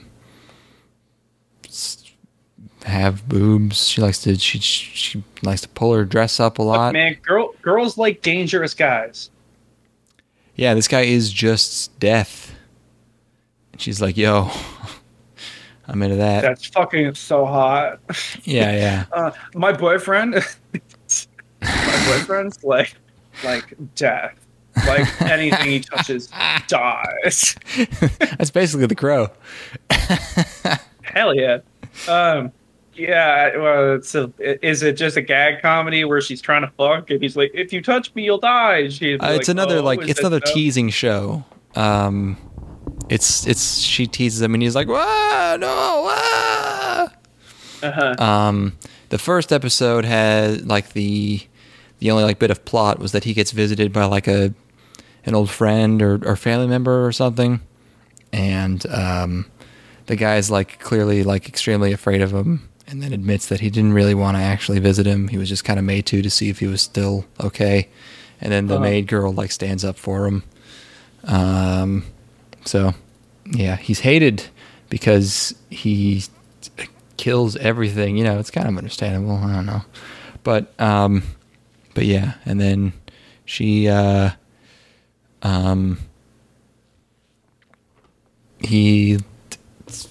he gives her a rose, but then it's dead. And he's like, see, look. But then she's like, ah, you gave me a white rose. That means you stay with me forever. That's a thing that girls know, I guess. Girls, she got to put those things away, man. It's yeah. I mean, it would be torture. He's not. He can't touch him. I mean, you know what I was. You know, I've seen pictures of bitch a whole bunch. I didn't know who it was. Ben Shapiro's sister. Oh boy. Whoo. Jeez. Oh yay yay. Oh welcome God. Welcome to Milkersville, buddy. What do you need me to do to the gods of Striff? Because oh my God, let me know right now. I'll go do it. Jesus. Hold on, I gotta. Israel, more like is those babies real? Whoa. Very nice, very nice. Oh my God. The expression she sees when I've defended Israel online for 20 hours straight. This is her expression. My hands look like this so that she can look like this. And my hands, it's just, I've worn out the actually, I've worn out ACTU.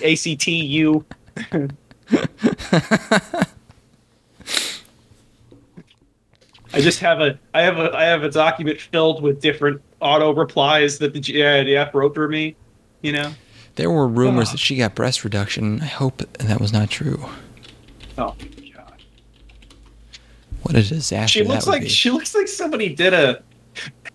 It's like somebody. It's like there was a Pixar movie about Hanukkah. And they took the mom character and fortified on DeviantArt.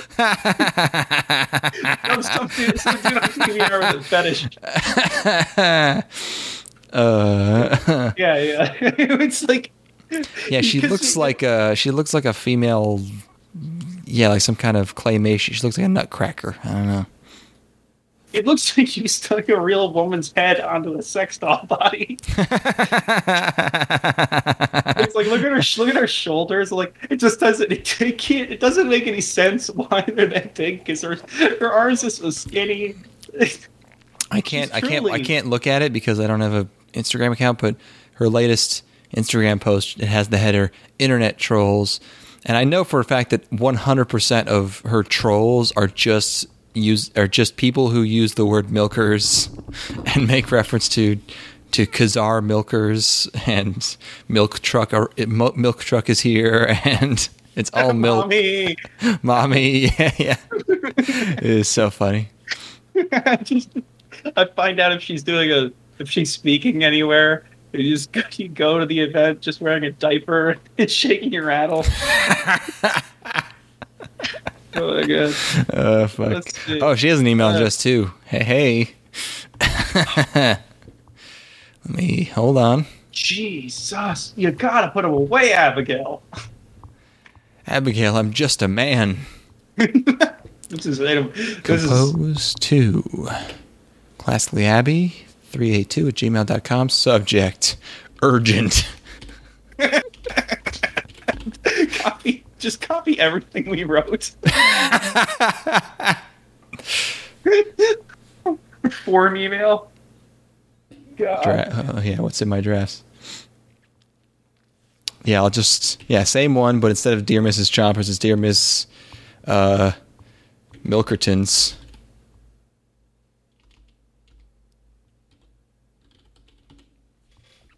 All right, those are both saved in the drafts. When you said... Can you sign off on this email?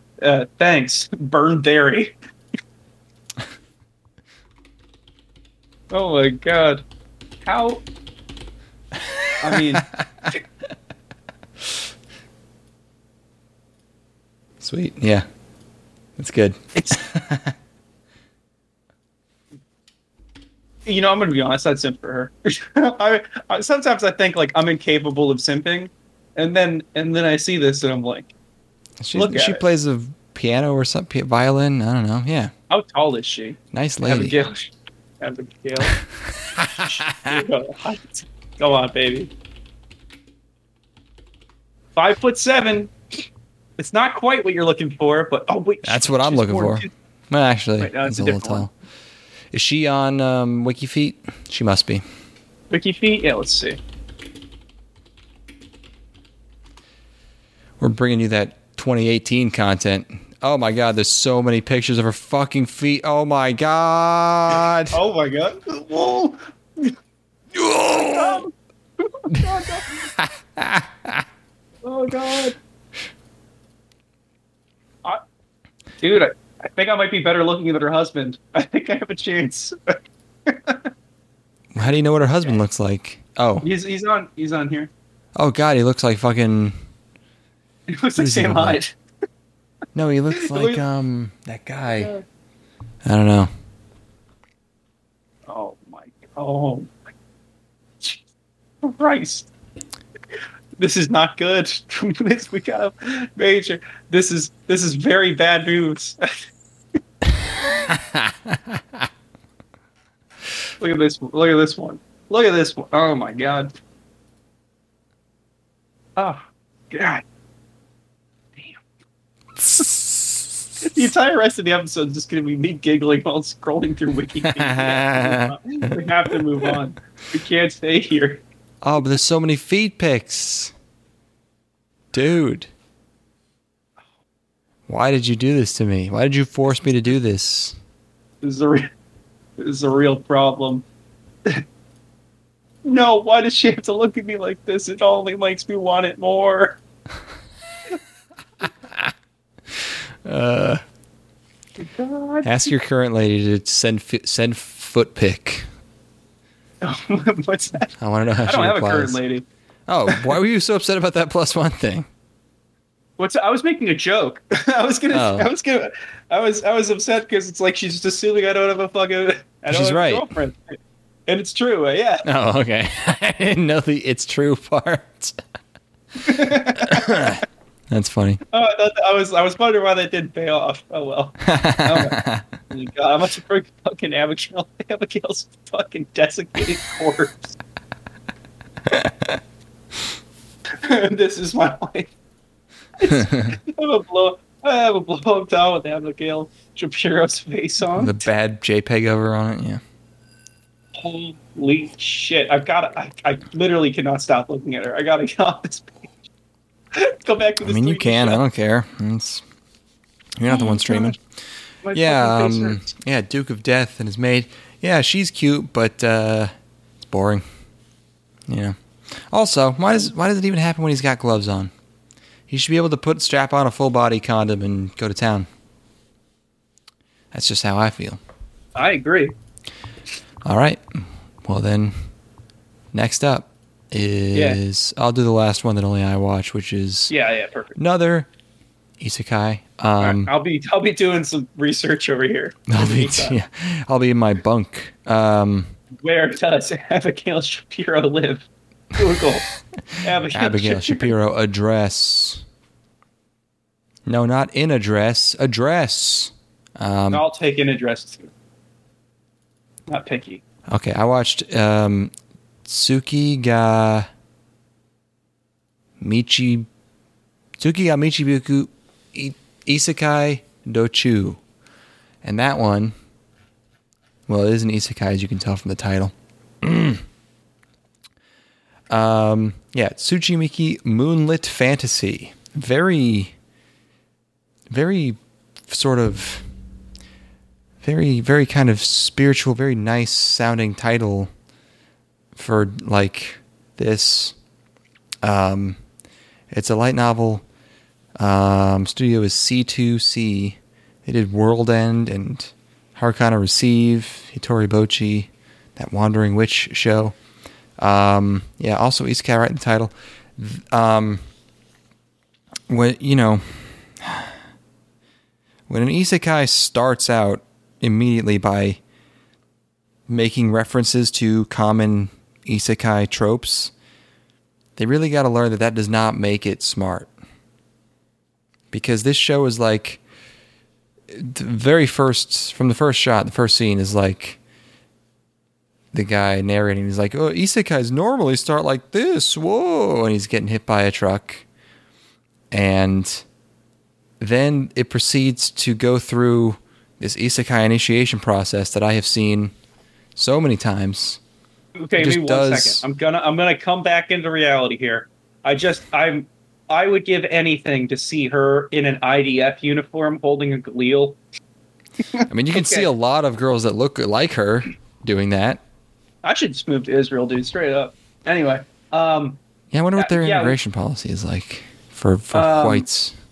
I could find some Jewish heritage in me somewhere. Anyway. My grandmother on my mom's side claims she's Jewish, so that would literally make me Jewish. Yeah. Yeah. I need to figure that. I need to figure out what the fuck she's talking about before she dies, because I need to know if I'm Jewish. It would be so funny.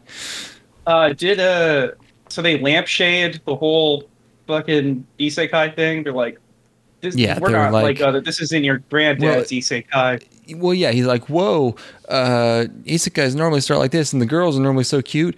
My girls are all crazy, and my adventures, they're more like misadventures. Oh. And it's like, dude, fucking every isekai, like, not only is every isekai already steeped in, like, self-referential stuff, but, like, you're just doing Konosuba, and that's a good show. And you're just doing it, like, 7 years later. Not that long. 6, 5, I don't know. And, yeah, he just goes through the whole, he meets, like, the god, and he's in this void, and he's like, we're taking you to another world. I did, after doing some research, this actually might have been written before Konosuba, but that, still the difference in quality is very striking. These look like very regal kind of hoes. How are they crazy? I don't know. I didn't meet any of them yet in the first episode. What? They're probably just like, they're like, one's probably like an otaku, whoa, and one's fucking, maybe one eats a lot. I don't know. And they couldn't even give you the fucking hose. They hint at him. We only meet, first he meets the goddess who summoned him, who just carelessly decides she doesn't like him and so sends him off. And then he wanders through the desert for a while, and then he meets a pig girl being attacked by like a dog monster. Huh. And it's a pig girl who's voiced by Hayamin, by whatever her name is, Sayori Hayamin, which is a very funny name, or which is a very funny voice to have for a pig girl. Except her, like, I swear her voice recording got all fucked up. Like, it literally sounds like it got fucked up because her voice keeps like dipping, like she's hiding behind. It sounds like she's behind a wall, and then she'll like dip in and out. It sounds completely wrong, a total mistake. I don't know what. It just occurred to me. I remember during COVID, there were like some very low production value shows, or like shows where things were obviously shows got fucking derailed, like that fucking the softball show or baseball show or whatever. That wasn't during COVID. Yeah, it was. That was a while ago. It was not. Wait, softball or baseball? Do you remember that was the one with like the webm where it was really bad looking? Yeah. I mean, that was like a year ago. That was probably being animated like kind of before COVID. Was it? I thought it was fall. Maybe I'm wrong though. No, I don't think so, man. What's the name of that show? Yeah, I was no way I'm going to be able to remember the name of the show. Taisho Baseball Girls? That's an older show, isn't it? Oh, is it baseball or softball? I don't remember. Tamayomi?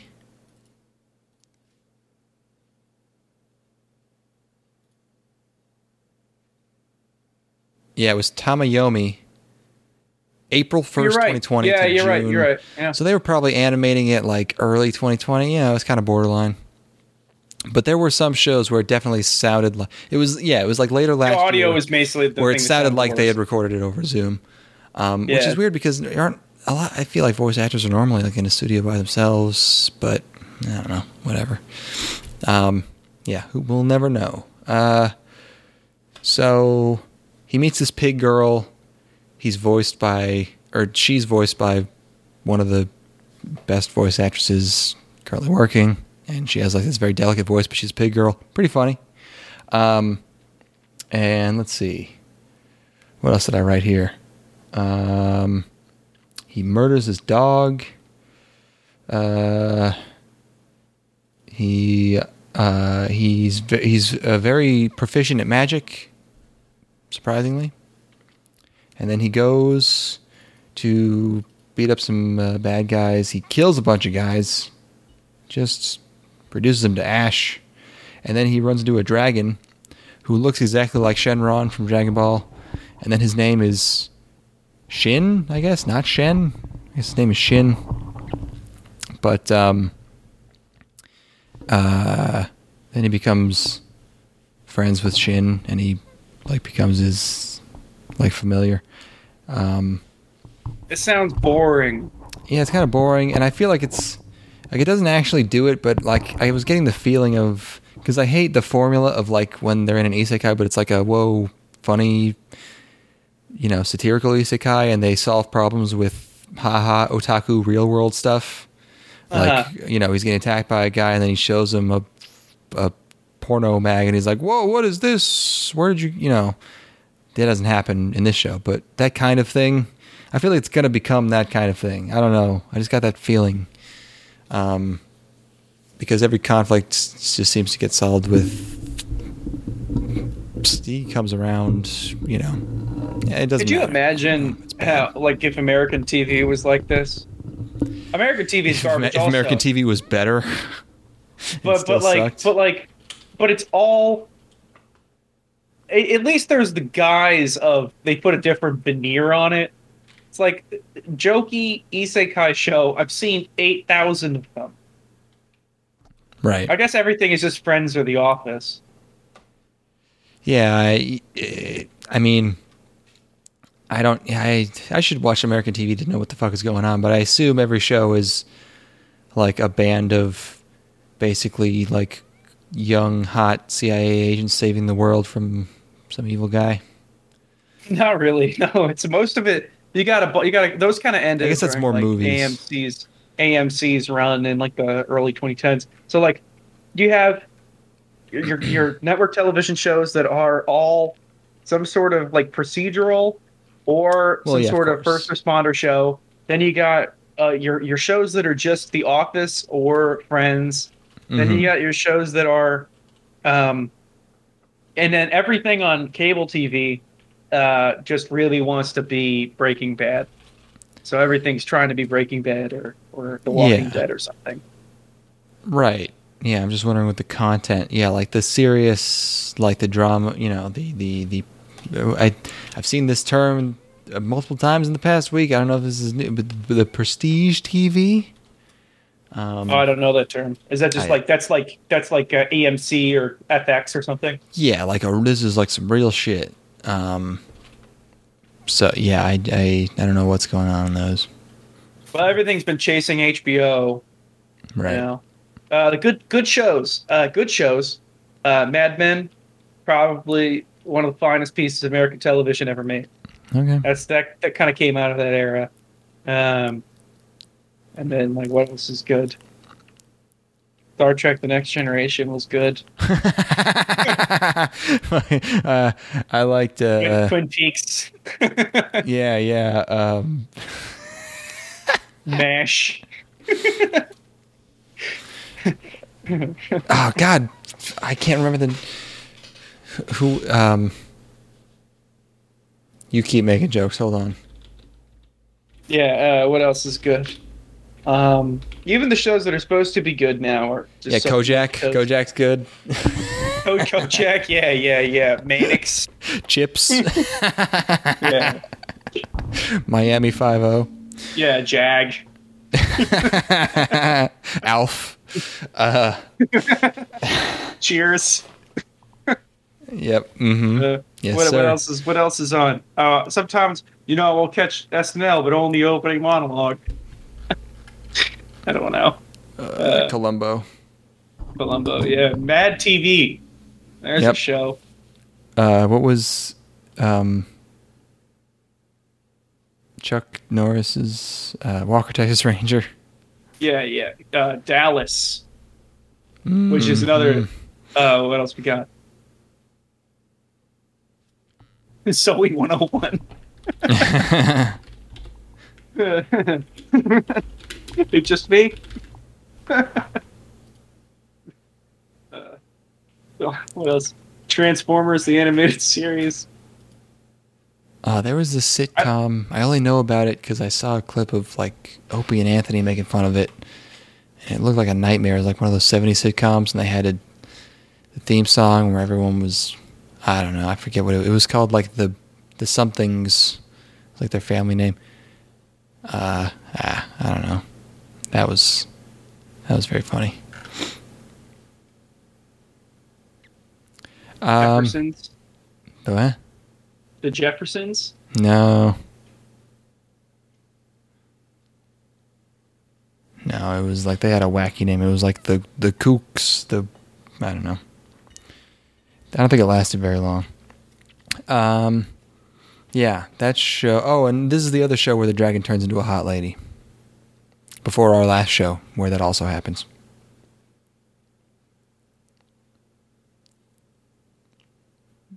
So, yes. Is that satisfactory for you? Yeah. I get. You know, it seems like a great time. Everybody should watch Tsukiga Michibiku Isekai Dushu. Good old Dushu. I agree. Seriously, you did not like it. No, it was bad. Our last show is Make You Black Company. Not Make You, but Make You. Which is, I guess... this is the Make You Black Company. And the Make You Black Company. If you come out town today, we got 25% off bronzing services. The Make You Black Company. And this is... We've got do-rags. We got weaves. We got whatever you need to make you black. We will make you black. And once you're black, you'll never go back. Uh-huh. Make You Black Company. There it is. There you go. It's the dungeon of a black company. Man, y'all know we got that dungeon. Y'all know I got that dungeon down here. Yeah, dude. Fucking nothing but straight crystal in my dungeon. Yeah. It's a manga, Silver Link. Wait,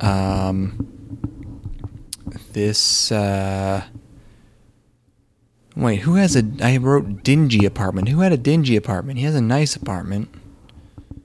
Somebody has a dingy apartment. I don't know. But, also, there's this weird minimalist synth soundtrack. But, anyways, besides that... It really has everything taken from him. This guy is cool.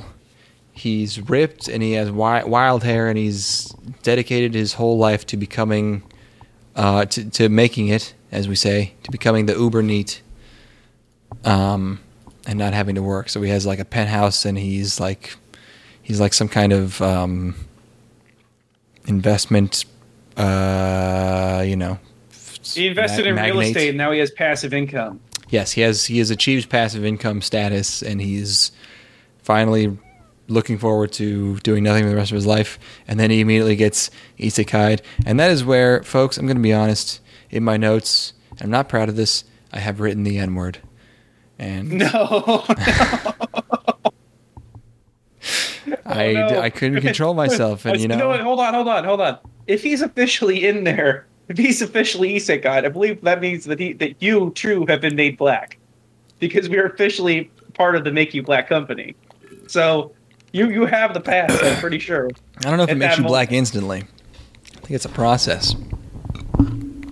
But, yeah, I was looking forward to this guy just living life, and then it gets sucked out right from under him, literally. And he gets... Quite frustrating. Also literally sent to the mines. And this show actually has, like, a decent style. Like, it looks okay. But... I was just so pissed I couldn't enjoy it. This one... Somebody says this season is awful in the chat. So far, hey, it's only part two. Wait, I don't have anything in my chat. Oh, no, it's Truro. You know him. That one must have been from a... I see. Why is YouTube hiding comments from me? That's so fucking weird. I had to switch from top chat to live chat. you were being too negative, Truro. It detected the word awful. It was like, that must have been from an hour ago. I don't think anyone's even watching us right now. Oh, been censored by the White House. Someone filtering through. Someone showed up, and YouTube didn't even fucking let me know. God damn it! It doesn't want us to even interact with our boys. That pisses me off. What was I talking about?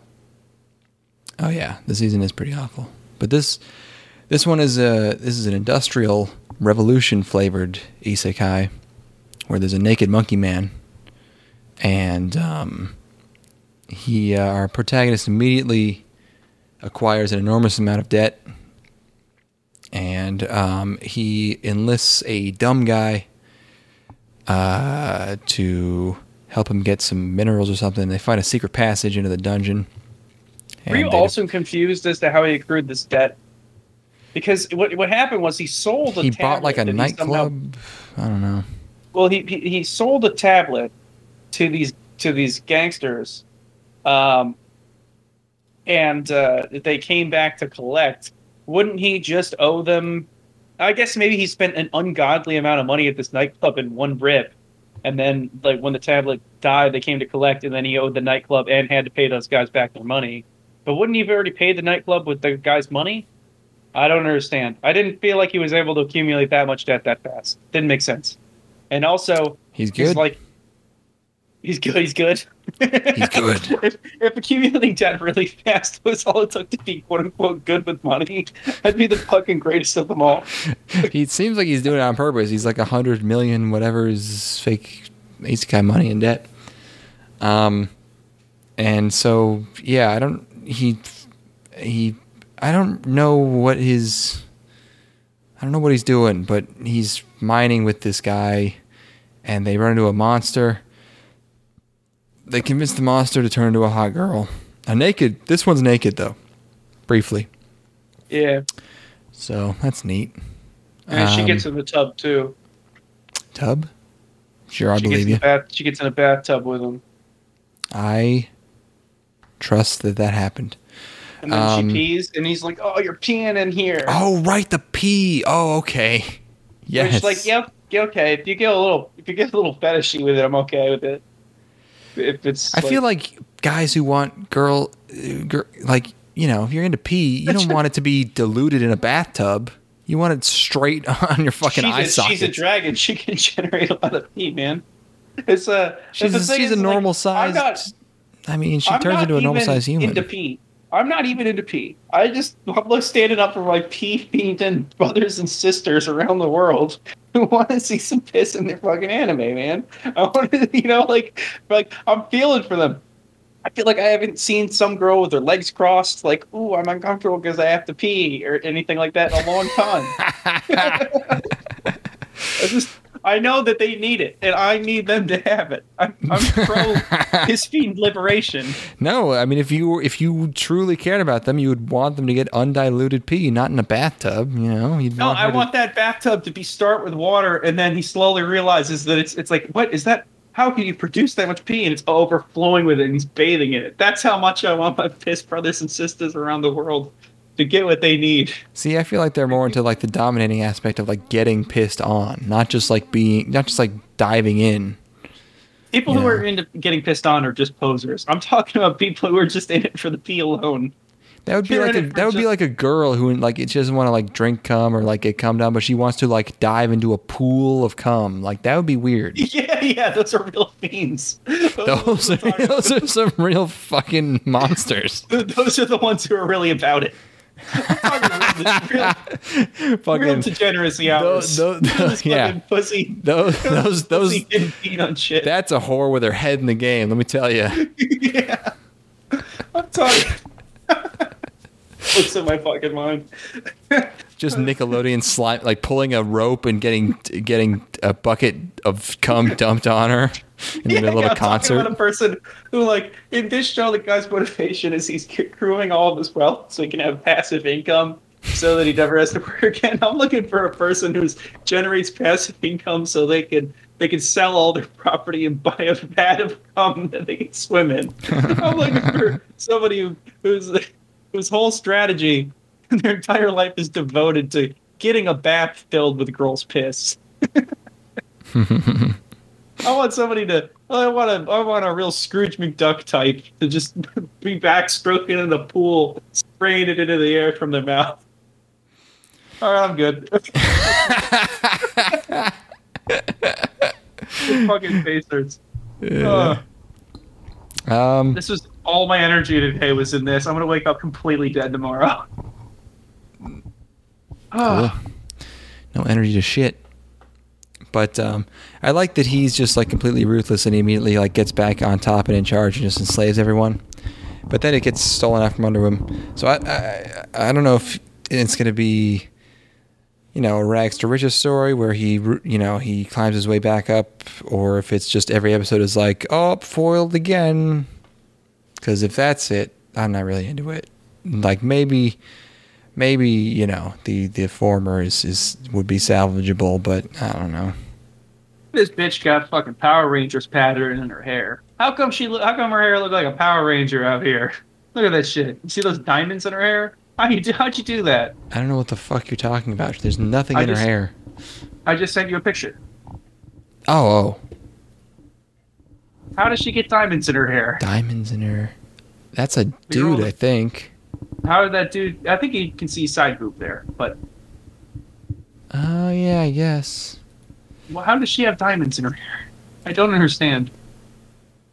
It's either like a tiara type thing, or maybe that's just the color that it is.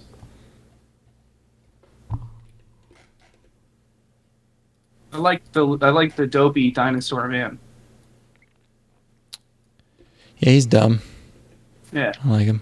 Oh, yeah, I like him. This is I did not think this was terrible. I like the idea of a show that's about getting fucking coin, but I just don't know where it's going. Yeah, I didn't very much care for the main character, but I didn't think this was awful. That's all I have to say. Yeah, I didn't really care about this one very much. What was the best thing that I watched this period? I didn't watch that much. I mean, I probably watched 4 shows and they were all not very good. I mean, you know.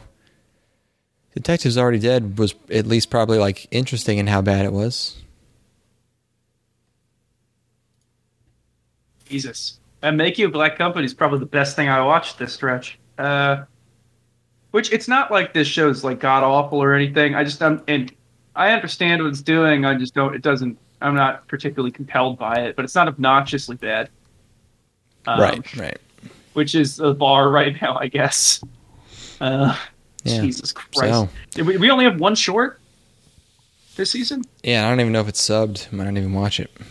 Oh, fuck. What the hell happened to our shorts? I mean, a lot, you know, there's some seasons where just a lot of the shorts are just like sequels or spin-offs or... yeah, so that's it for part 2. Hopefully the season can turn it around. Do you want to both watch the new Maid Dragon? I never finished the original, but I'll watch it, yeah. Up to you. I am going to have you watch the new Love Live. Does she just live as a Maid Dragon in the first season? Is that what happens? Yeah, there's not a lot of... yeah, no one dies, if that's what you're asking. Yeah, I think I'd rewatch that then. I remember that first Maid Dragon... episode being okay. Yeah, it's fun. It's good, clean fun. I am going to have you watch the new Love Live, even though, you know, it's Love Live. It's like the 4th Love Live, but everyone is different, so I'll make you watch that. Look at all these girls. These girls want me to come with them into Love Live. There's way fewer girls. This is like way less girls than, because at least the OG Love Lives, you know, the old heads me remember. Yeah. 9 girls in each show, and they were all so fucking like they had to be. I'm not criticizing, you know, they had to be like this, but they had to be extremely over personified because you had to get to know every single one of them in 13 episodes. And there were 9 fucking girls, and it worked. I remember a lot of their names. I know what their personalities are. Like, they did a good fucking job. Which is nuts. You know, usually, you know, a lot of shows can't get me to figure out, you know, 3 characters in 12 episodes. So, but they're really scaling it down to 5. So we'll see what happens there. If you look at that image, they want us to come with them into the new season of Love Live, and I want to go with them. They want me to come. That looks like a ganky ass time to me. Fucking. Anyway, I was explaining to my friend of what happened with Kyoani. Because he really likes K-On. Oh. You'd be like, yeah, not K-On. At least you'd be like, hey, at least the director of that one's alive. Yeah. Are they ever good? Is it just a dead brand? Is the studio completely dead? Are they gonna make anything ever again? Do we know this? Well, they're making Maid Dragon right now. What do you mean? Oh, that's them? Yes. Oh, I didn't know if that was if they were still making it. I was looking at their Wikipedia page and I didn't. No, it's them. Yeah, no, it's their first show in a while, but yeah, no, it's them. Okay. I forgot that's a full show. Yes. Okay. That's a full-on Kyoani show. Oh, okay, good. That's good to know. I hope they make some other good stuff too. I hope they make a shit ton of money off of this new season of Maid Dragon. That would be awesome. Why? So that they could make even more stuff. I want them to keep making money. They'll keep making stuff. Yeah. We should go. There's no way that they had a museum, right? Like, or like a place. They had like visit. A gift shop next to their studio, basically. I guess I didn't really like. What was the last thing by them I really liked? Chunibyo. Did you watch? I watched Chunibyo. Did you watch Did you watch Euphonium? No, I didn't watch Euphonium. I watched Kyoko no Kanata. That was like 2013. That wasn't good though. Wow. Yeah, that's all right. Did you watch A Silent Voice? No. No? No. Is that a film? Yeah. No, I've not seen Silent Voice. Film about the deaf girl. Let's see. Did you watch any Free? Serenade. What? Yeah, I watched the first season of Free. What is Serenade? What is this show? Kyoto Club. Short? Oh yeah, that was the archery show. We watched the first episode of that. We did that on this podcast. It was very boring. Yeah, it sounds right. Serenade, Free. They should pop out a new season of Lucky Star. They should crank out something like Lucky Star, or give me like a bust out the Lucky. I don't know. That is perfect because I was actually going to take us out on a Lucky Star song. There you go. The last thing you probably really enjoyed was did you watch Amagi Brilliant Park? Did you finish that? No, I didn't. Amagi Brilliant Park did not hold my attention. Phantom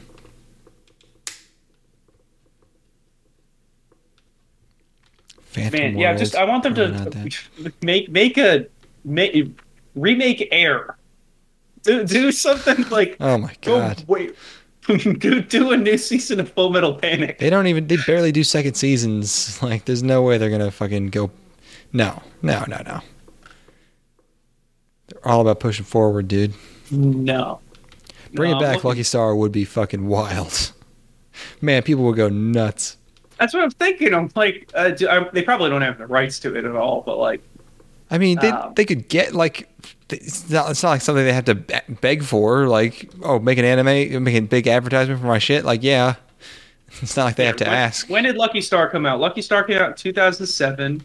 It'll be the 15th anniversary of Lucky Star next year. Do a new season of Lucky Star. Season 3 Haruhi, man, come on. Make a 50 episode Haruhi. You know, we need to recoup a lot of costs because the studio burning down. You know, we got our insurance money, but it wasn't quite enough. So we're gonna do season 3 of Haruhi. We're doing more Lucky Star. We're doing another core of Nichijou. We're doing everything. We're blowing it out. This is the Kyoani 2022 blowout spectacular. What do you want? What do you want a sequel to? You want K-On 3? We got it. I don't know. I'm looking up what's going on with Haruhi. The last light novel was November 25th, 2020. The Intuition of Haruhi Suzumiya. You know what we fucking got for you? You want Munto? We got fucking Munto. You want Canon? We got Canon. During the trip, this SOS Brigade's first shrine visit of the year. During the trip, Haruhi's sandal strap breaks. Kyon carries her out of the crowded shrine on his back. At Haruhi's proposal, they rent Hakama for the two boys to go with the girls' kimonos. So I guess we kind of toned it down a bit from the murder. In the second story, Haruhi becomes interested in a Seven Wonders of North High, so the rest of the SOS Brigade brainstorm seven relatively innocuous wonders to avert Haruhi's coming up with her own seven wonders and using her powers manifesting them. This is the light novel? Yeah. In the third story, Tsuruya, after going away on a family vacation, sends the SOS Brigade a series of 3 mystery challenges, each of them involving some form of narrative trick which they must unravel. The challenges also tell them more about Tsuruya and her friendship with T, a member of the Mystery Club. Ooh. Seems like it'd be fun to have a mystery club and just be mysterious guys. Okay, well... I'm about good. You about good? Yeah, I'm done. Yeah, let's get out of here. Look at that grouper. We're at 260. And look at that big old grouper. Bye-bye. Yeah, part 3. We'll try and do it this weekend. I don't know. We're going to have to. If we don't do it this weekend, it's going to be bad. It's going to be bad. All right, well, we'll have to. If we don't get it done this weekend, I'll see you at the end of August. Yeah, I mean, there are some shows that that don't come out until early August. Jahi-sama, that's a big one. That's not until August 1st. I could probably, look, genuinely though, if we don't do it this Saturday, the earliest I'd be able to do it is like the 3rd of August. Yeah, so. Okay, well, the race is on, folks. Yeah, we'll get pumping. Yeah, finish the season up. We got other fun stuff. Please contact us. We're very lonely. I'm very lonely. Twitter, DMs, anyone? Send us your feet. Send us pictures of your feet. Don't do that. Send Declan pictures of your feet on Twitter. Words would be nice. Send pictures of your feet to Declan via Twitter. And if you know a celebrity who you want to abuse... let us know. Sure.